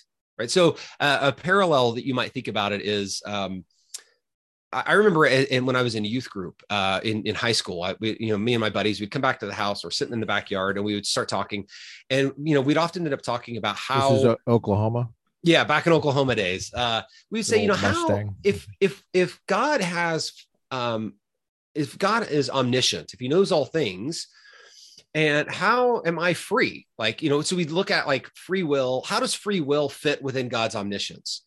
But it was never a question of, well, given that I'm free, maybe God doesn't exist. It was more of a puzzle. Like we know that God exists and he has these attributes. So how do we understand free will in light of that? And from Augustine to around Leibniz, that's often how people treated the existence of evil. Is we know that God exists. So how do we understand evil within that understanding of God's existence? And then, like, kind of probably most famously starting with Hume, it, it shifted. Instead of, you know, given God, how can there be evil? It was more of, well, given evil, how could there even be a God at all? And so it kind of flipped the ordering of of the uh, of how how you approach it. do you think Um, that ordering matters Uh, well, I do. I, I'm. I. Okay. But only in a limited sense, because I, I think even if you um, if you approach it in this second way, you know, given evil, how can there be a God? I think you can still answer the question. I don't. I don't think that the how you approach it. Um, it's it's not as if you're the, the question is being begged against God's existence by asking it in that sort of way. And so I, I think you can actually deal with the problem. Um, and but you're talking um, about strict logical possibility now you're talking about well, uh you know square circle how Right. they they can't well, it's possibly so be together so within this or so be we the have same i guess this sort of existential problem of evil and then this philosophical problem of evil within that there's two broad categories. And one is the logical problem of evil. And that's what you're asking there. Is God and evil Okay, you hadn't gone. Same... You hadn't gone there yet, right? No, yeah, yeah, yeah. Okay, so that was gotcha, that. The, that gotcha. what you're addressing there is there are some people say, you know, look, uh, you have a square and you have a circle. If you have the one, you can't have the other. You know, it just you know the law of non-contradiction. yeah. Yeah. Um, is God and evil like that? Is it that right. kind of a problem? Um, where if you know that God exists, you also know there can be no evil, and vice versa. Right. That's sort of the logical problem of evil. Um, so the contradiction would be something like um, the God, once you figure out what that is, is is the kind of being that wouldn't allow evil. Yeah. And yet we live in a world where um it does allow evil. So yeah, yeah. So there's a logical uh, conflict there. Yeah, and the if idea God created is, the world. yeah, the, the idea is that like if if a being is worthy of the title God, like there's going to be something about you know being worthy of worship and and what goes into what kind of a being is truly worthy of worship not like mm-hmm. you know oh, i worship that athlete or something like that but like right. you know, true genuine religious devotion yeah a being that's worthy of that would someone who would really take is, a knee for God. Yeah. um, a, a, being like that, it would be a being that is, you know, uh, loving and uh, powerful and knowledgeable. And you start to, uh, you can sort of unpack in this con- concept of God, amid, yeah, uh, these these traditional attributes that are that we uh, ascribe to God. You know, his yeah, his omniscience and his omnipotence and his omnibenevolence. If you want to just stick with the the omnis there, mm-hmm. um, but then as soon as you have that picture of God, the the concern is well that kind of a guy. So the way that uh, uh, um, it, this shows up in Hume's dialogues is, you know, like if basically if if God is omnipotent, he would be able to get rid of evil. If he's omniscient, he would know how.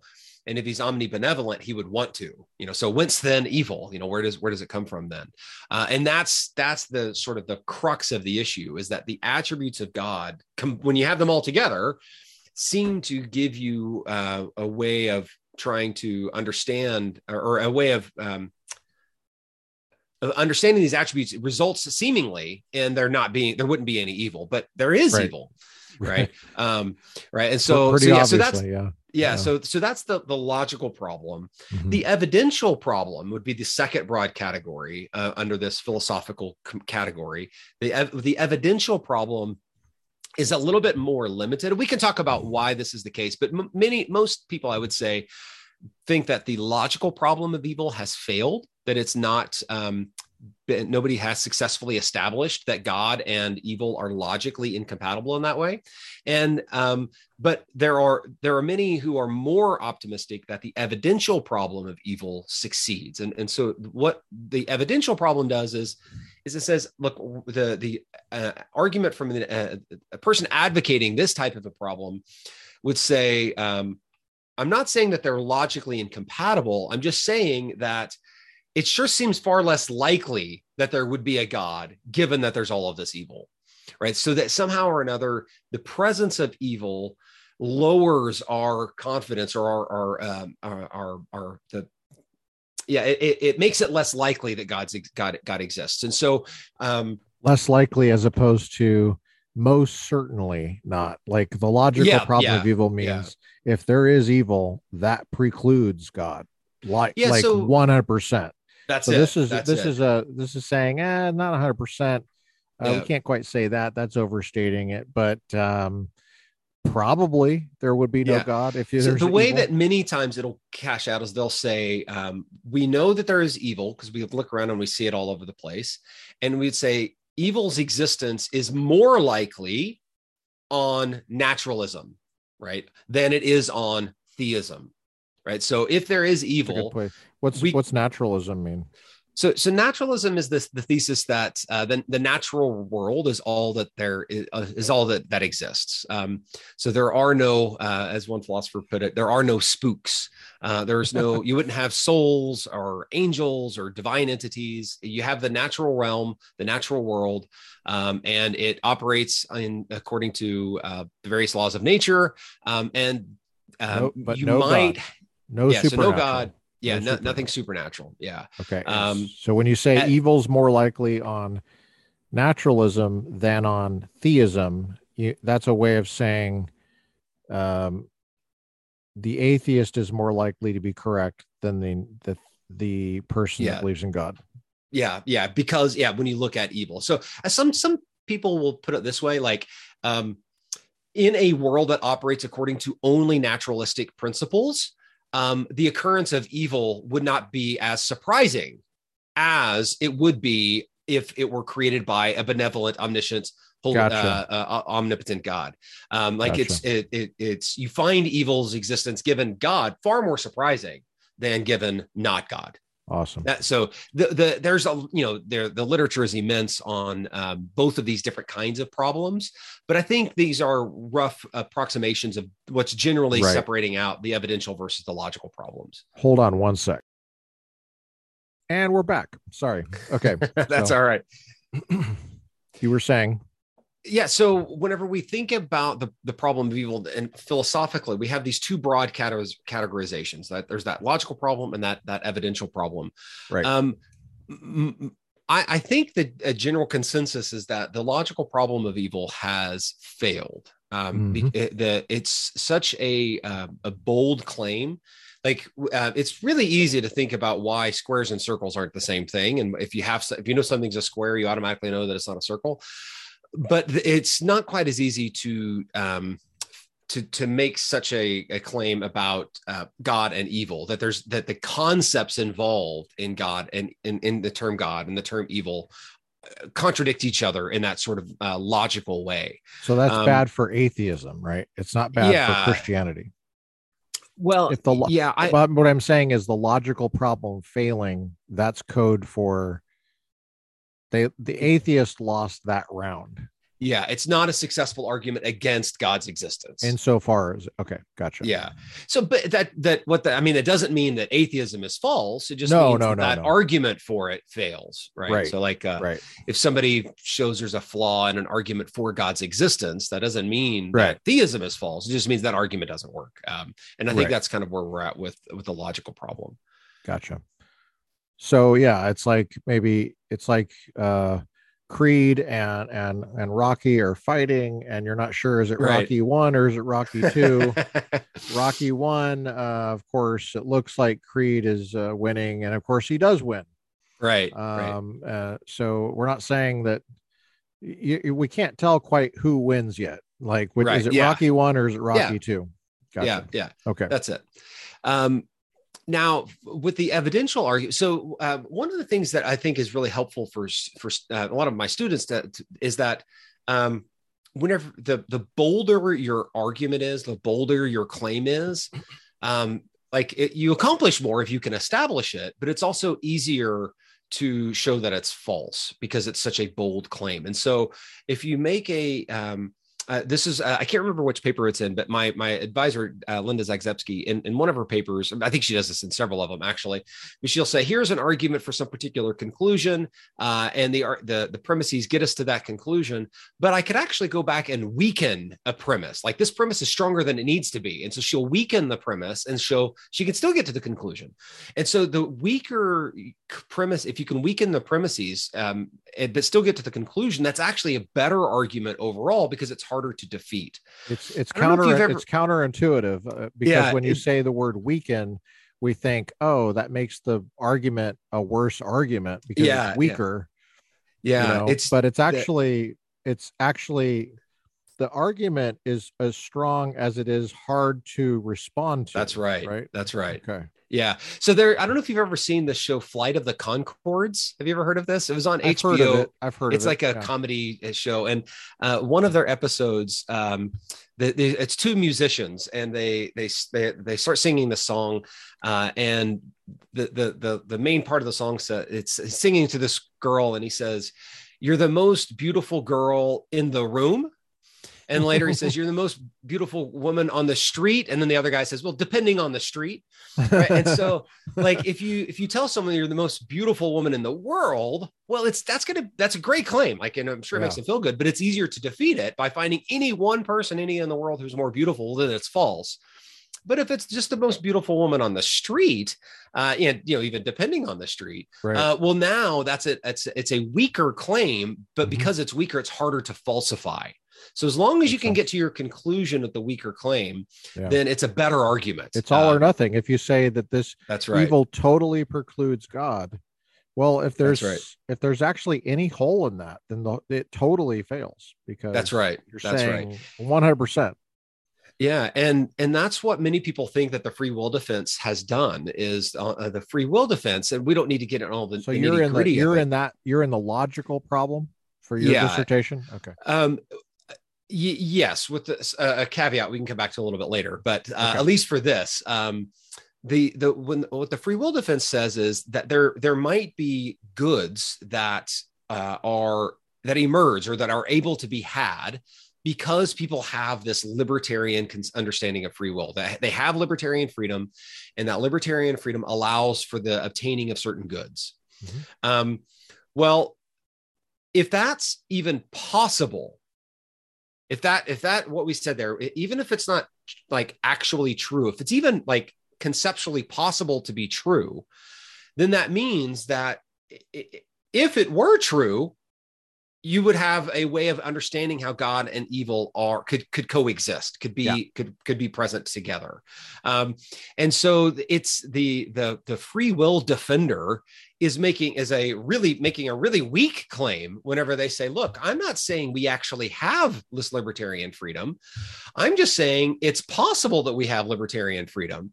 And if we have this libertarian freedom uh, and and it, uh, if it's possible that it will allow for these certain goods that's enough to show that there is evil uh, that evil and god could coexist Right. um, so in this book here, uh, this is uh, an interesting book in that it's um, I'm, I'm actually sharing your I'm sharing a, a PDF of your book uh, for those Yeah. watching. For those who are listening, you'll have to go to the YouTube version of that, provided we don't get censored by YouTube. Yeah, with our lead-in conversation, they maybe they'll they'll censor us there.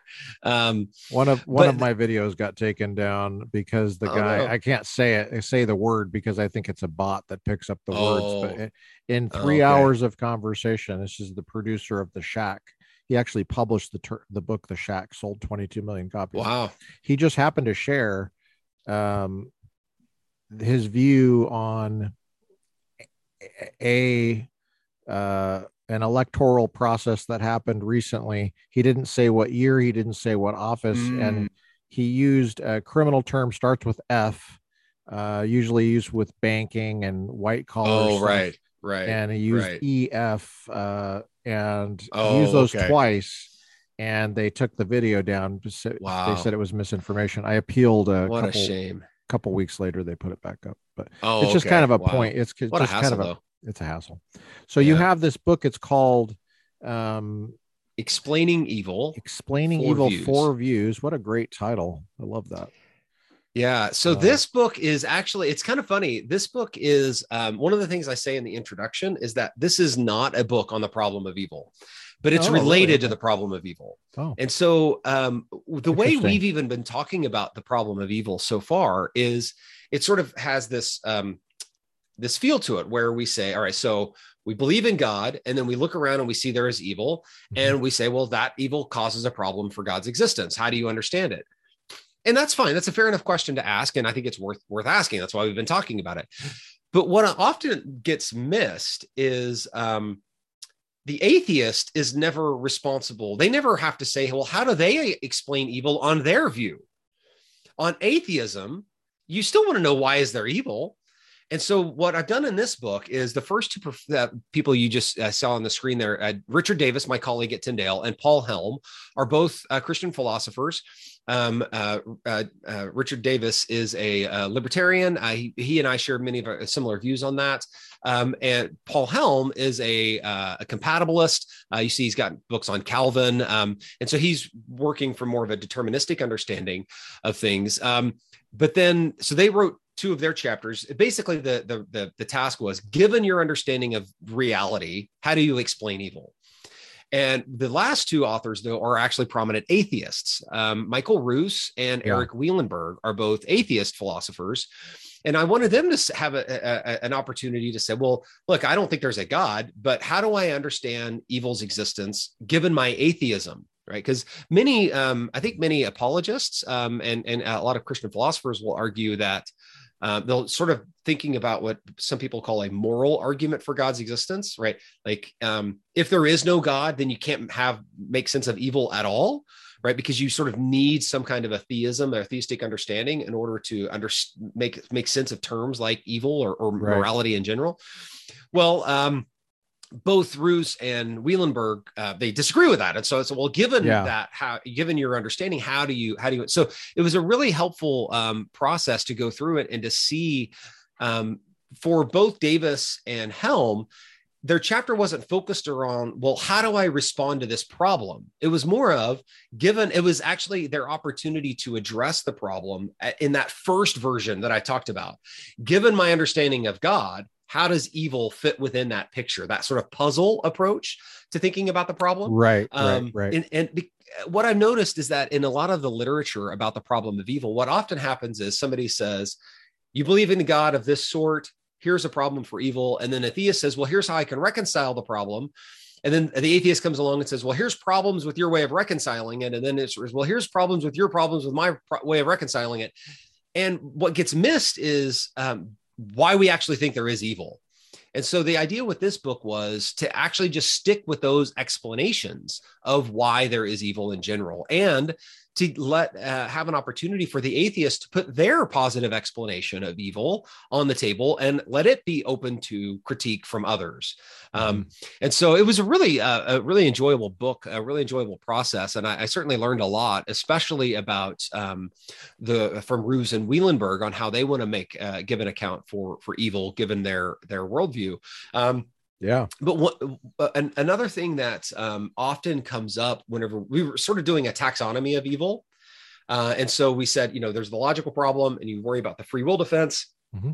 And um, one of the common critiques uh, or common responses was I say, well, that um, l- let's say that there that having free will does enable certain goods to be brought about, but it also allows for the possibility of there being evil somebody might say, okay, well, fine, but what about what what what um, philosophers call the, all of this natural evil? Right. So oftentimes in the debate, there's another set of distinctions. We've done a lot right, of distinct right. you distinctions. Got to define here. evil. Um, yeah. So what is what is evil? Argue, yeah. Well, what many philosophers have done, at least, sorry, let me say, change that. What many philosophers of religion have done has sort of just been to point at examples. And so uh, here's an atrocity, or uh, if that atrocity, if that was something that, say, um, uh, uh, there was a, a, some act of genocide, right? So you have moral agents right. who are uh, engaged in, in, you know, the, the, you know, har- intentional harm uh, and death, destruction, that that sort of thing. They'd say, well, that's moral evil. But not all evils are like that, they would say. And they said some, like you think about whenever, say, the tsunami hit Japan, right? And there was a lot of loss of life. And they'd say, mm-hmm. well, there that you have the suffering that comes from natural causes. It wasn't you know a person didn't decide to start a, a, tsunami right? It was a natural event. So they would call that a natural evil. Well it's not super clear how the free will defense relates to natural evils right now, one famous way of doing it is to say, begin again, because the free will defender is making a really minimal claim. They're just saying this is just has to, if, if it's even possible, that's enough to show that the logical problem fails. Right. Because the logical problem is so strong, you can take even a really minimal claim like possibility could be enough to defeat it. And so what they've said is what what uh, this is this comes up in uh, Alvin Plantinga. He says well, it could and, be and you, that, what you're saying there, just on that point about yeah. the weaker the claim, the easier it is to defend, uh, the harder it is to to defeat it. That's agreed on by everybody, right? You're th- there is no disagreement about that whatsoever. So if you're yeah. having a hard time with that, it's it's yeah. um it's just you're missing maybe uh maybe a logical piece or something about how logical yeah. arguments work. None of the debates will come down to uh, questions about right. that aspect because it's right. just really right. um it's just I think that's important. Like think about this: out, which like, which claim would be harder to defend? Yeah, all cats are white, or some cats are white right like Right. you you don't want to be stuck defending all cats are white that's a really strong bold claim that's super easy to defend Yeah. but if you're you're defending some cats are white well that's going to be actually much easier so if your And argument that's a weaker claim. Some That's the weaker white claim. Weaker claim. So it's Yeah, so actually if you- stronger. if, if you can get to your conclusion Yeah. with some cats are white use that one right yeah, um, gotcha. right you know and so the the whenever you say that god and evil are logically incompatible it's more in the all cats are white camp it, Yeah, it allows for it's no hard. exceptions Yeah. right there there are no exceptions there's no high bar. and so if you can find one even possible counterexample Yeah. like just one little tiny thing that that shows well in this case they could coexist Well, Genesis 3. fails Genesis, it's right Yeah. there at the very beginning of the Bible. Um, Yeah. Whoever was writing Genesis, I don't know if they had the problem of evil in mind, but, yeah but Genesis 3 is right there. Uh, God exists, and look, there's some evil right there. And you know nobody thought that's a contradiction. I, I, I often think this is a point that is uh, um, overlooked by by many in the discussion is that it's not like um, Christians have this re- received revelation and they read through it and then when they're done they then look around and get surprised by evil's existence No, not at all. right it's like right there in the book like we're It's where right like there. it's, right up front. yeah like right from the beginning it's we're it's Genesis you know, 4, we've been dealing with murder. it from that's right that's right um and so i, I kind of uh, it, it's interesting so going back to remember saying like people might say well evil is surprising on theism but it's not surprising on naturalism well evil is not very surprising on christian theism Yeah. uh, given that christian theism is centered around a solution to evil if it right, was a log- yeah, if it was the logical contradiction, it, it that would be it would be surprising that I didn't notice it when I was Right. reading Genesis three. Uh, yeah that's right that's right um so but but going back to this um the natural and moral evil issues i i, I see why. So if you say well maybe non-human agents are responsible for natural evils. So maybe no no human person caused a tsunami but maybe there was a demon that caused it. Well that's possible. Like it's not, i don't think there's any logical something logically impossible about that. And so in some sense you could extend that but i don't think that's going to be very convincing to very to many people. Um, one of the things that emerged in my own mind in as i was working on the the book explaining evil is that i'm actually now increasingly um, convinced that there is no natural evil that it's been a mistake for philosophers of religion to talk about natural evil versus moral evil. Whenever i i, I instead so what made what it is kind of made an this a- equivocation. the spelling is the s- the Yeah. spelling is the same. That's what makes it so tricky.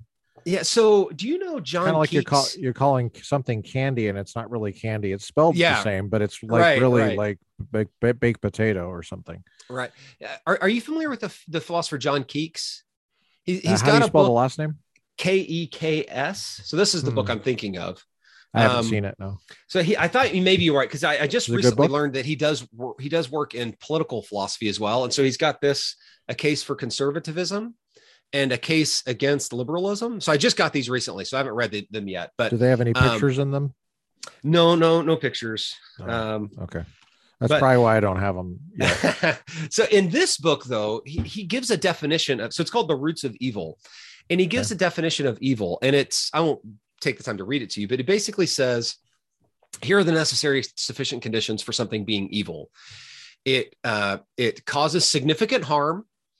Uh, and the, the the the person engaging in the action uh, had a malevolent motivation and no justifying reason. Mhm. Okay, so significant harm, malevolent mo- motivation, and no justifying reason. Uh, there's another philosopher who works on the the topic of evil. Um, his name's Todd Calder, and he's really great. And uh, the way he he he has two main conditions: um, causing significant harm with um, without a or with uh, yeah Another- without an excusable intention. Okay. Right. So there's no like justifying words- reason for it. In, in other words, conditions that are not met by a host of uh, firearms violations in Canada. yeah, yeah. That, well, that too. Initially, what I was, thought you, where I thought you were going was uh, those aren't or, or California or California. Or, yeah, uh, those conditions aren't met whenever you have a tornado sweeping through a neighborhood or a tsunami hitting. That's where I was going. I had to stop yeah. at the firearms commentary yeah, first, yeah, and then I was going That's to the good. tornado. so it just occurred to me that okay. I, I, as I was working on the introduction for that book, I, I, I read a whole bunch of hold on uh, one philosophers. Sec. Hold on one sec. Kekes says significant harm. What were the other two? Malevolent motivation. Okay. No justifying reason. In other words, mens rea and then no justification. Yeah. Okay, got gotcha. Okay, thanks. And I I kind of think uh, so. There have been people who've quibbled with his definition, and those it, are necessary conditions. That he, he thinks those are those are um, uh, necessarily and jointly sufficient. Okay. Um, where so, uh, but if you think about, um, I'm not sure. Well, I, yeah, there's there's reasons you might quibble about that. Calder's definition is more succinct. He, he just says significant harm uh, no justification for it, right? Uh, or or an he called I think he says an inexcusable intent. So it's it's it's inexcusable intention, mm-hmm. but those don't occur whenever you look right. at the world around us at what has been called natural evils. And the reason I think this is important to to to to point out is almost all philosophers that I'm aware of that who work on not philosophers of religion, but just philosophers who work on the concept evil. All of their definitions are of this sort. Like you know, they all they're all going right. to quibble with each other and fight it out and stuff like that. But they're of that kind. And yeah. I couldn't find any that would apply in any straightforward way to the to what has been called natural evils. Gotcha. And so what had occurred to me is if we drop this category of natural evil, it's not that theists that Christians won't have to give some reason or some account for how God could allow that kind of suffering. I'm not saying there is right. no natural evil, so we don't have to worry about it. I just, if we stop calling it evil, it might make it the case that we see more easily that our answers to that question will be different then what we've been trying to do is take solutions to moral evil and sort of shoehorn them into the problem of natural evil. Mm-hmm. But if there is no natural evil, if it's just say, I think in the book I call it, I couldn't, I'm not, I don't, didn't have a very creative uh, brain for coming up with terms. So I think I just called it nature based suffering. Right. If, yeah, it's unfortunate na- things that happen. Uh, yeah. That, that are usually attributed to uh, so-called natural events yeah acts of God. Actually, they're in the law. Yeah, they're oftentimes it. called acts of God. Yeah, that's, that's yeah. The, that's the ironic thing about that. That is interesting. Yeah, I hadn't thought about that in a while.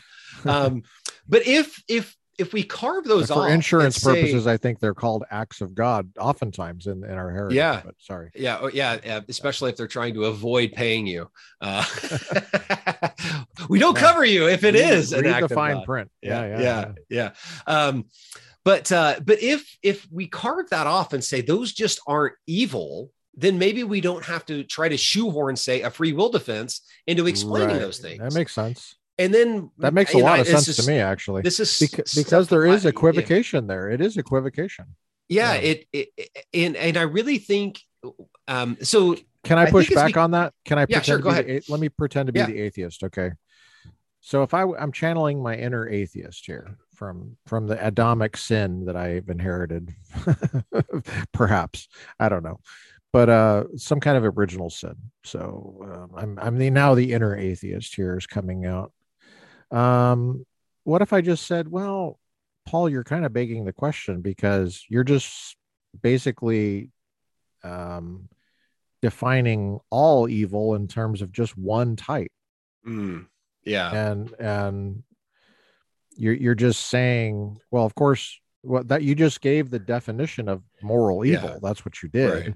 and right. then you say oh well law there's no natural yeah, evil yeah. well but that's just so it's begging the question I, I think what i would how i would respond is is i would say um if by my doing that you think i'm saying that nature based suffering isn't a problem then I just haven't explained myself very well. Like, because what the atheist, a, a okay. smart atheist would do is they would say, okay, well, God is omnipotent, omniscient, and wholly good. And there are examples of suffering that is based on nature you know non-human agent based suffering so they would just revise the problem and, and I'm, I'm actually i think that would be perfectly okay to do that but what we would have now is a problem of evil that gets one kind of a solution and then a problem of of suffering that results from natural occurrences that may need an entirely different kind of solution for mm. And what I see is, is the problem is that we've been trying to take this solution to the e- the moral evil yeah. and apply it to this other category, and I right. don't think it fits so very well. We're stuck with demons, which yeah, I mean, if you're a Christian, they yeah. we do believe they exist. I mean, yeah, sure. Read the Gospels sure. without seeing Jesus respond right. to demons. But. So I just I think that it's um, they're separate problems, and maybe at, in places the solutions will overlap, but they may not overlap in places as well. And and so it's sort of saying it's not that I'm saying this isn't a problem. I'm saying it's a different problem.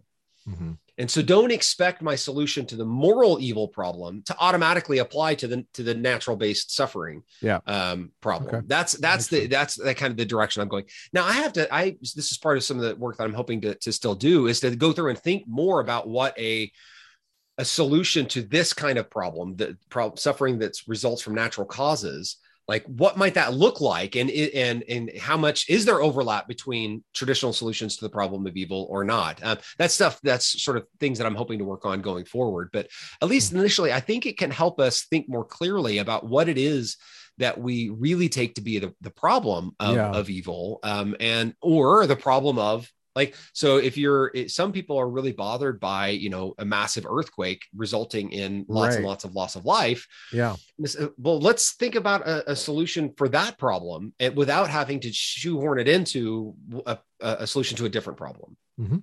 yeah that makes a lot of sense and it would be i, I have always been I, I've i'm glad you're saying this because kind of um makes me feel better about some thoughts I've had for a long time about it is odd that we use the the same spelling two different ways and they just yeah. they, they both happen to be objections to it just seems like an odd coincidence there yeah um now uh, to be fair i think we're talking about two different words actually yeah, yeah i, I yeah. think now what some people will do is they will frame the whole issue as a problem of suffering and they'll say gotcha. you could be you suffering could be caused by lots of different things moral agents non-moral agents but the problem is really just a problem of suffering mm-hmm. um, but I still think my point would unjustified uh, would, would, suffering, right? Yeah, that's right. Yeah, well, Pre- some of them think it's just prima any suffering, but uh, prima facie. Um, okay. Yeah, um, but I still think even if you frame it that way, you might say, well, some suffering is caused by moral agents, and here's how I would deal with that. Some suffering is caused by non moral agents, and here's how I would deal with that. Um, so I still think my approach would work, but yeah. I'm just trying to you know give a fair shake to those who who think about it as in in one one sort of way. Hmm. Well, uh, if if someone was to come to this topic for the first time and just hmm. start at the beginning, where would you suggest that they start? Um, like, like let's say that they didn't have a good philosophy professor in, yeah. in college and they they're looking and they're they're like well where do i go from here how do i yeah so how um, do i get caught up here is a book from jeremy evans called the problem of evil okay. uh, and the subtitle is the challenge to essential christian beliefs I think this is a really good place to start. There's an even simpler book, and I don't know if I have a copy here. It might be in my office. I'm just trying to see it so I could at least show it to your uh, those watching on YouTube. But um, mm-hmm. it's by Norm Geisler, uh, okay. and I think it's called "Why Evil." I can't remember the exact name. The, the the only caveat I make, it's a good book. It's a good general overview, um, but uh, there is a formal logical fallacy uh, in the, in in uh, one of the early chapters, but don't let that uh, dissuade the reader. Uh, uh, he he kind of made a bit of a mistake there, uh, but but it's it's it's, it's an even, editing mistake, or is it an author mistake? Um, I don't think it's that. I, I I just I, am not sure what happened, but um, he. It's funny is he phrases the problem and then a solution in a certain way that is um, he uh, trying to get get make sure I get it. I think he uh, affirms the consequent. No, I think he, he he. I can't remember if he affirms the consequent or if he denies the antecedent, but um, oh, those are deductive. The, those are basic yeah, deductive those are, those are, that. But what's funny is in his critical reasoning from. book, his he has a, a book on uh, critical reasoning, and he actually uses almost the same same wording in his critical reasoning book as an example of a fallacy. so it's like he knew it at one point. He just kind of got. Oh yeah, of course he loose. knows it. Um, you can't get a PhD uh, in philosophy without. Yeah, yeah. Uh, so, but it's it's. I mean, it's a minor issue, and the book is very um, Probably easy introduction. It's it's it's not simplistic, but it's um it, it's it's a good it's a it's a good introduction but um this one is is really it's probably a little bit um weightier but uh, okay. but I, I, I recommend that uh, as well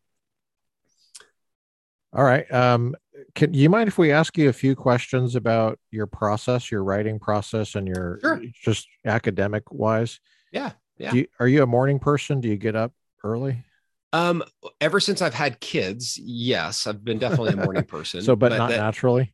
Yeah, but not well. I mean, it, it kind of come and go, but just now my mornings are. I've never um, been one to write in the mornings. Like some guys hop up and they get right at it, yeah. especially with kids on the uh, in the in the view. Like you know, you have breakfasts to get and school lunches to pack and fighting to manage and all sorts of things. You What's know? a typical uh, day look like for you? What time do you get up and what do you have for breakfast and what kind? Yes, you know, do you have yes. coffee?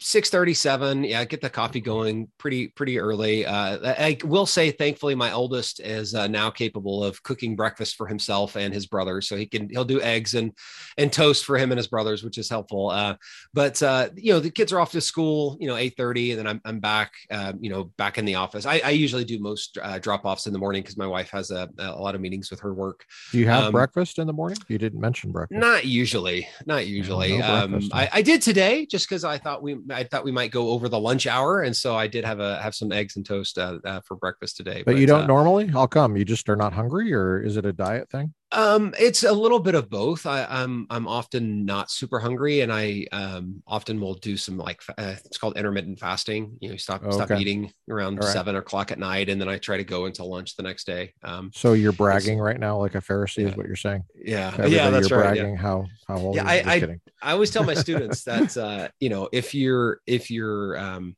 if you're fasting to lose weight, I'm not sure you're actually like biblically fasting. Like you're kind of supposed to be doing something else. You're just on a diet. Uh, you're not gotcha. actually fasting. But um, but yeah, so I'm usually back, you know, ready to go around nine ish. Uh, you know, where I'm either um, in starting up classes or or you know uh, doing emails or, or, writing and then usually it's the more meatier part of midday to mid afternoon is where i do more um, stuff that requires a bit more serious thought um. You know so i'll try to do an hour ish or so of more m- mundane tasks of like email that sort of stuff. You do that before you do the heavy stuff?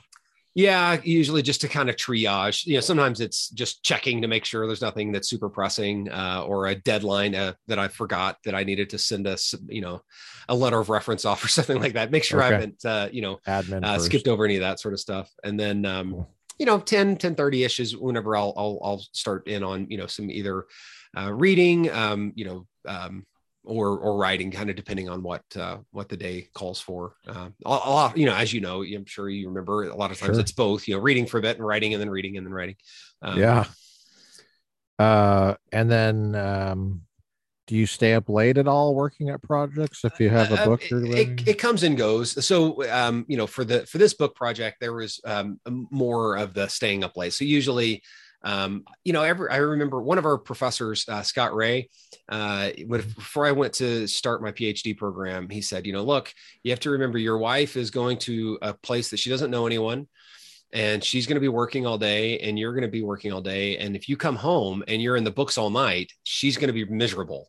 And so mm-hmm. he really encouraged me to try to structure my writing and, you know, those is kind of an eight to five ish sort of a thing so that whenever she's off work, I could spend time with her. And that's something I really tried to internalize. And it's something that for the most part has carried over. And so, um, the, the end of the day comes a little bit sooner because the kids come home from school and uh, that kind of interrupts your thinking and, and things like that. But uh, so if I've got a, a, major project I'm trying to finish, usually, you know, fourish, you know, we'll be with the kids and then we'll go do dinner. And then after dinner, I'll, you know, or the kids are winding down, ready for bed. I'll hop in back in the office for, you know, another, you know, hour or two or something like that. Just, just again, kind of depending on that. But I really try to leave the, the you know early evening dinner time with family. You know we it's whenever we are you know still are able to eat together as a family. I, I, know as schedules get busier with with sports and things like that that gets harder and harder but uh, we really try to take advantage of that as just as a as a good family well, that's time. good. Um, that's good. yeah and then in, in most times um, i'm able to just spend the rest of the evening with my wife. But if there's you know if there's a pressing project or something like that you know then i'll i'll pop in for that. But i, I really try not to make it a an ongoing habit just because i uh, you know i want to spend appropriate time with her as well Christian schools are notorious for uh, underpaying faculty. Uh, are you guys able to make it up there? You get get enough money? Yeah, I mean, sounds like kind are, of an expensive place to live. it, it is Toronto. a very expensive place. Um, and so I I live in a very modest house. Uh, like I said, you know, um, my my three boys live together. Uh, they are all in one room that's about 10 by 11 and three three three beds in a little tiny room um, because i needed an, an office. Uh, so it's not a, an exorbitant house uh, but mm-hmm. my next door neighbor just listed his house uh, for 1.25 million. Um, and so that's why we are renters uh, because wow. Uh, we just have not been able to so the housing market here is much more closer to LA sort of thing yeah oh, so man. but you know like there's different different people are in you know we sort of just came here at the wrong time you know and so um it was just never able to like the, the market went kind of crazy but tyndale I, I, they, you know, it's a private school, so that doesn't get, you know, have public funding of any sort, and so you know, there's there's limits to what they're able to do. But I, right. I do feel like, uh, especially over the last several years, they've really done their best. You know, they're not. I, I think some schools use they're being private as an excuse to underpay instead of yeah. as a, like for some schools it's just the reason like they just don't have right. the money and others like they could but they use the use it as an excuse and i feel like um, especially um, over the last several years that tyndale has really you'd be very fair to say there's that it's more of the reason like it just you know there's limited funds you know and so um and it's it's fair thankfully my wife um, right. she works at a um a public school uh it's um um uh it's a what we would call a community college, like in the states. Uh, here, it's just they, they, it's just a college system, but it's more vocational training. Uh, cool. And so, you know, she she's um, I, I don't think there's been a year in our marriage where I've made more money than my wife. Uh, I don't think that's I don't wow. think I've ever made more than her. Okay, so um, together you're able but, to cobble together enough. Yeah, yeah, it, it, it works. Um, yeah, we're we're able to do it. But yeah, she's she's full time. She's um she's uh, you know re- doing really well in her. She's um ever. It's funny. I always tease her like every time she starts at a new job, at a new new company. She's there for like six months or so, and then they create a new position for her to take. You know, because like, oh, she would be perfect to do this. That's a high compliment to her. So yeah, yeah. So she's awesome. she's been great, and that's that's part of what makes being here. You know, her family's all in California. Mine's mm. in now. They're all in Texas, uh, or my immediate family. Um, you know, all so my, you know, all away. my exes live in Texas. Every time I'm there, I'm like, you live here?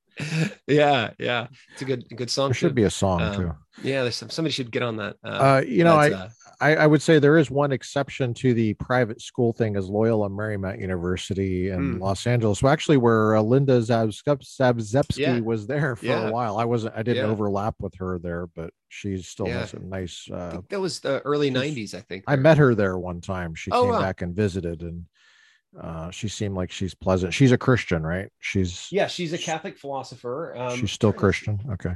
Yes, uh, she I believe is. Oh yeah, so she's not uh, a total pagan. So this is her first book, Dilemma of Freedom and Foreknowledge, and it came out when she was uh, so kind of at Loyola. Yeah, so that's kind yeah. of the '90s uh, yeah, hairstyle yeah, there. Uh, so uh, associate professor at Loyola. Yeah, so she's fantastic. Um, yeah, yeah. Um, uh, she's actually uh, so I'm the current uh, president of the Canadian Society of Christian Philosophers, and so we have a conference coming up in a couple of weeks, uh, and um, she's going to be our keynote speaker for it. Uh, oh, cool! really, really glad to have her. Uh, she still returns your emails then. Yeah, yeah, she does. She does. she's she's quite kind that way. That's awesome. she seemed really nice when I met her. I, I, yeah. I think I said maybe two words to her or something Oh, like that, okay. like "Hi, Linda." Yeah, right. so I I wrote the bulk of my dissertation from Toronto. Actually, I I, I Oh, wow. finished uh, whenever I, I got the job opportunity, and so she was very accommodating. My you know whenever Mm-hmm. I would go back to visit my family in Oklahoma, she would basically just find a way to squeeze in some time to meet with me to talk about our you know I I you know send her a chapter and we meet meet and talk and um like she was just absolutely fantastic how accommodating she was overseeing the process of somebody writing a dissertation from from afar um That's so awesome. she was she was she was great. Um, yeah, really really great That's person, awesome. great advisor, amazing philosopher. Um, so yeah, good good person all around. She's well known, that's for sure. She's yeah, been around. certainly. Yeah, Well, Paul, we really, really appreciate you coming on and and talking to, us about what life is like in Canada as an academic. Uh, and uh, it sounds sounds in many ways delightful. Uh, also, walking us through a bit of the problem of evil, and yeah. it's impressive how fast you're able to talk about it and how much you seem to know fast. about it. Sorry. No, no, it's it's it's obvious that you do this for a living. It's obvious that you enjoy it and they're excited about it. It's infectious, and we appreciate all of the the insight you've given us, including the helpful tips about how to get started if Yeah. uh, we're just now looking at this. Um, so we appreciate you coming on, Dr. Well, Paul Franks. Yeah. If if anybody wants to to reach out if they have questions, I'm happy Sure. to, to do my best best to, to We'll link Um, your we'll link your setup there at the school and anything else you want us to link. Yeah, that would be fine. And then um, Okay. I'm on Twitter as well. W Paul is my Twitter handle. Um, I'm happy. I, I I get a handful of questions um, on over Twitter every once in a while for people who have questions about uh, the last most recent one was about the problem of evil. So you know, it Okay. always depends on how many are Twitter. coming in and what my time looks like. But I'm happy to to help out or Great. give more the more direction to. Um, Okay. You know, I just I, there I it's a big question that people have a lot of questions about, but there are good Yes. answers to these questions, and so I'm happy to do what I can to facilitate people becoming aware of some of those answers to these. Tell us your their Twitter handle again. It's at W Paul. That's right. W P A U L. Five Yeah, letters. Okay, great. That's it. Yeah. Okay, thanks, Paul. All right. Yeah, no problem. Take care.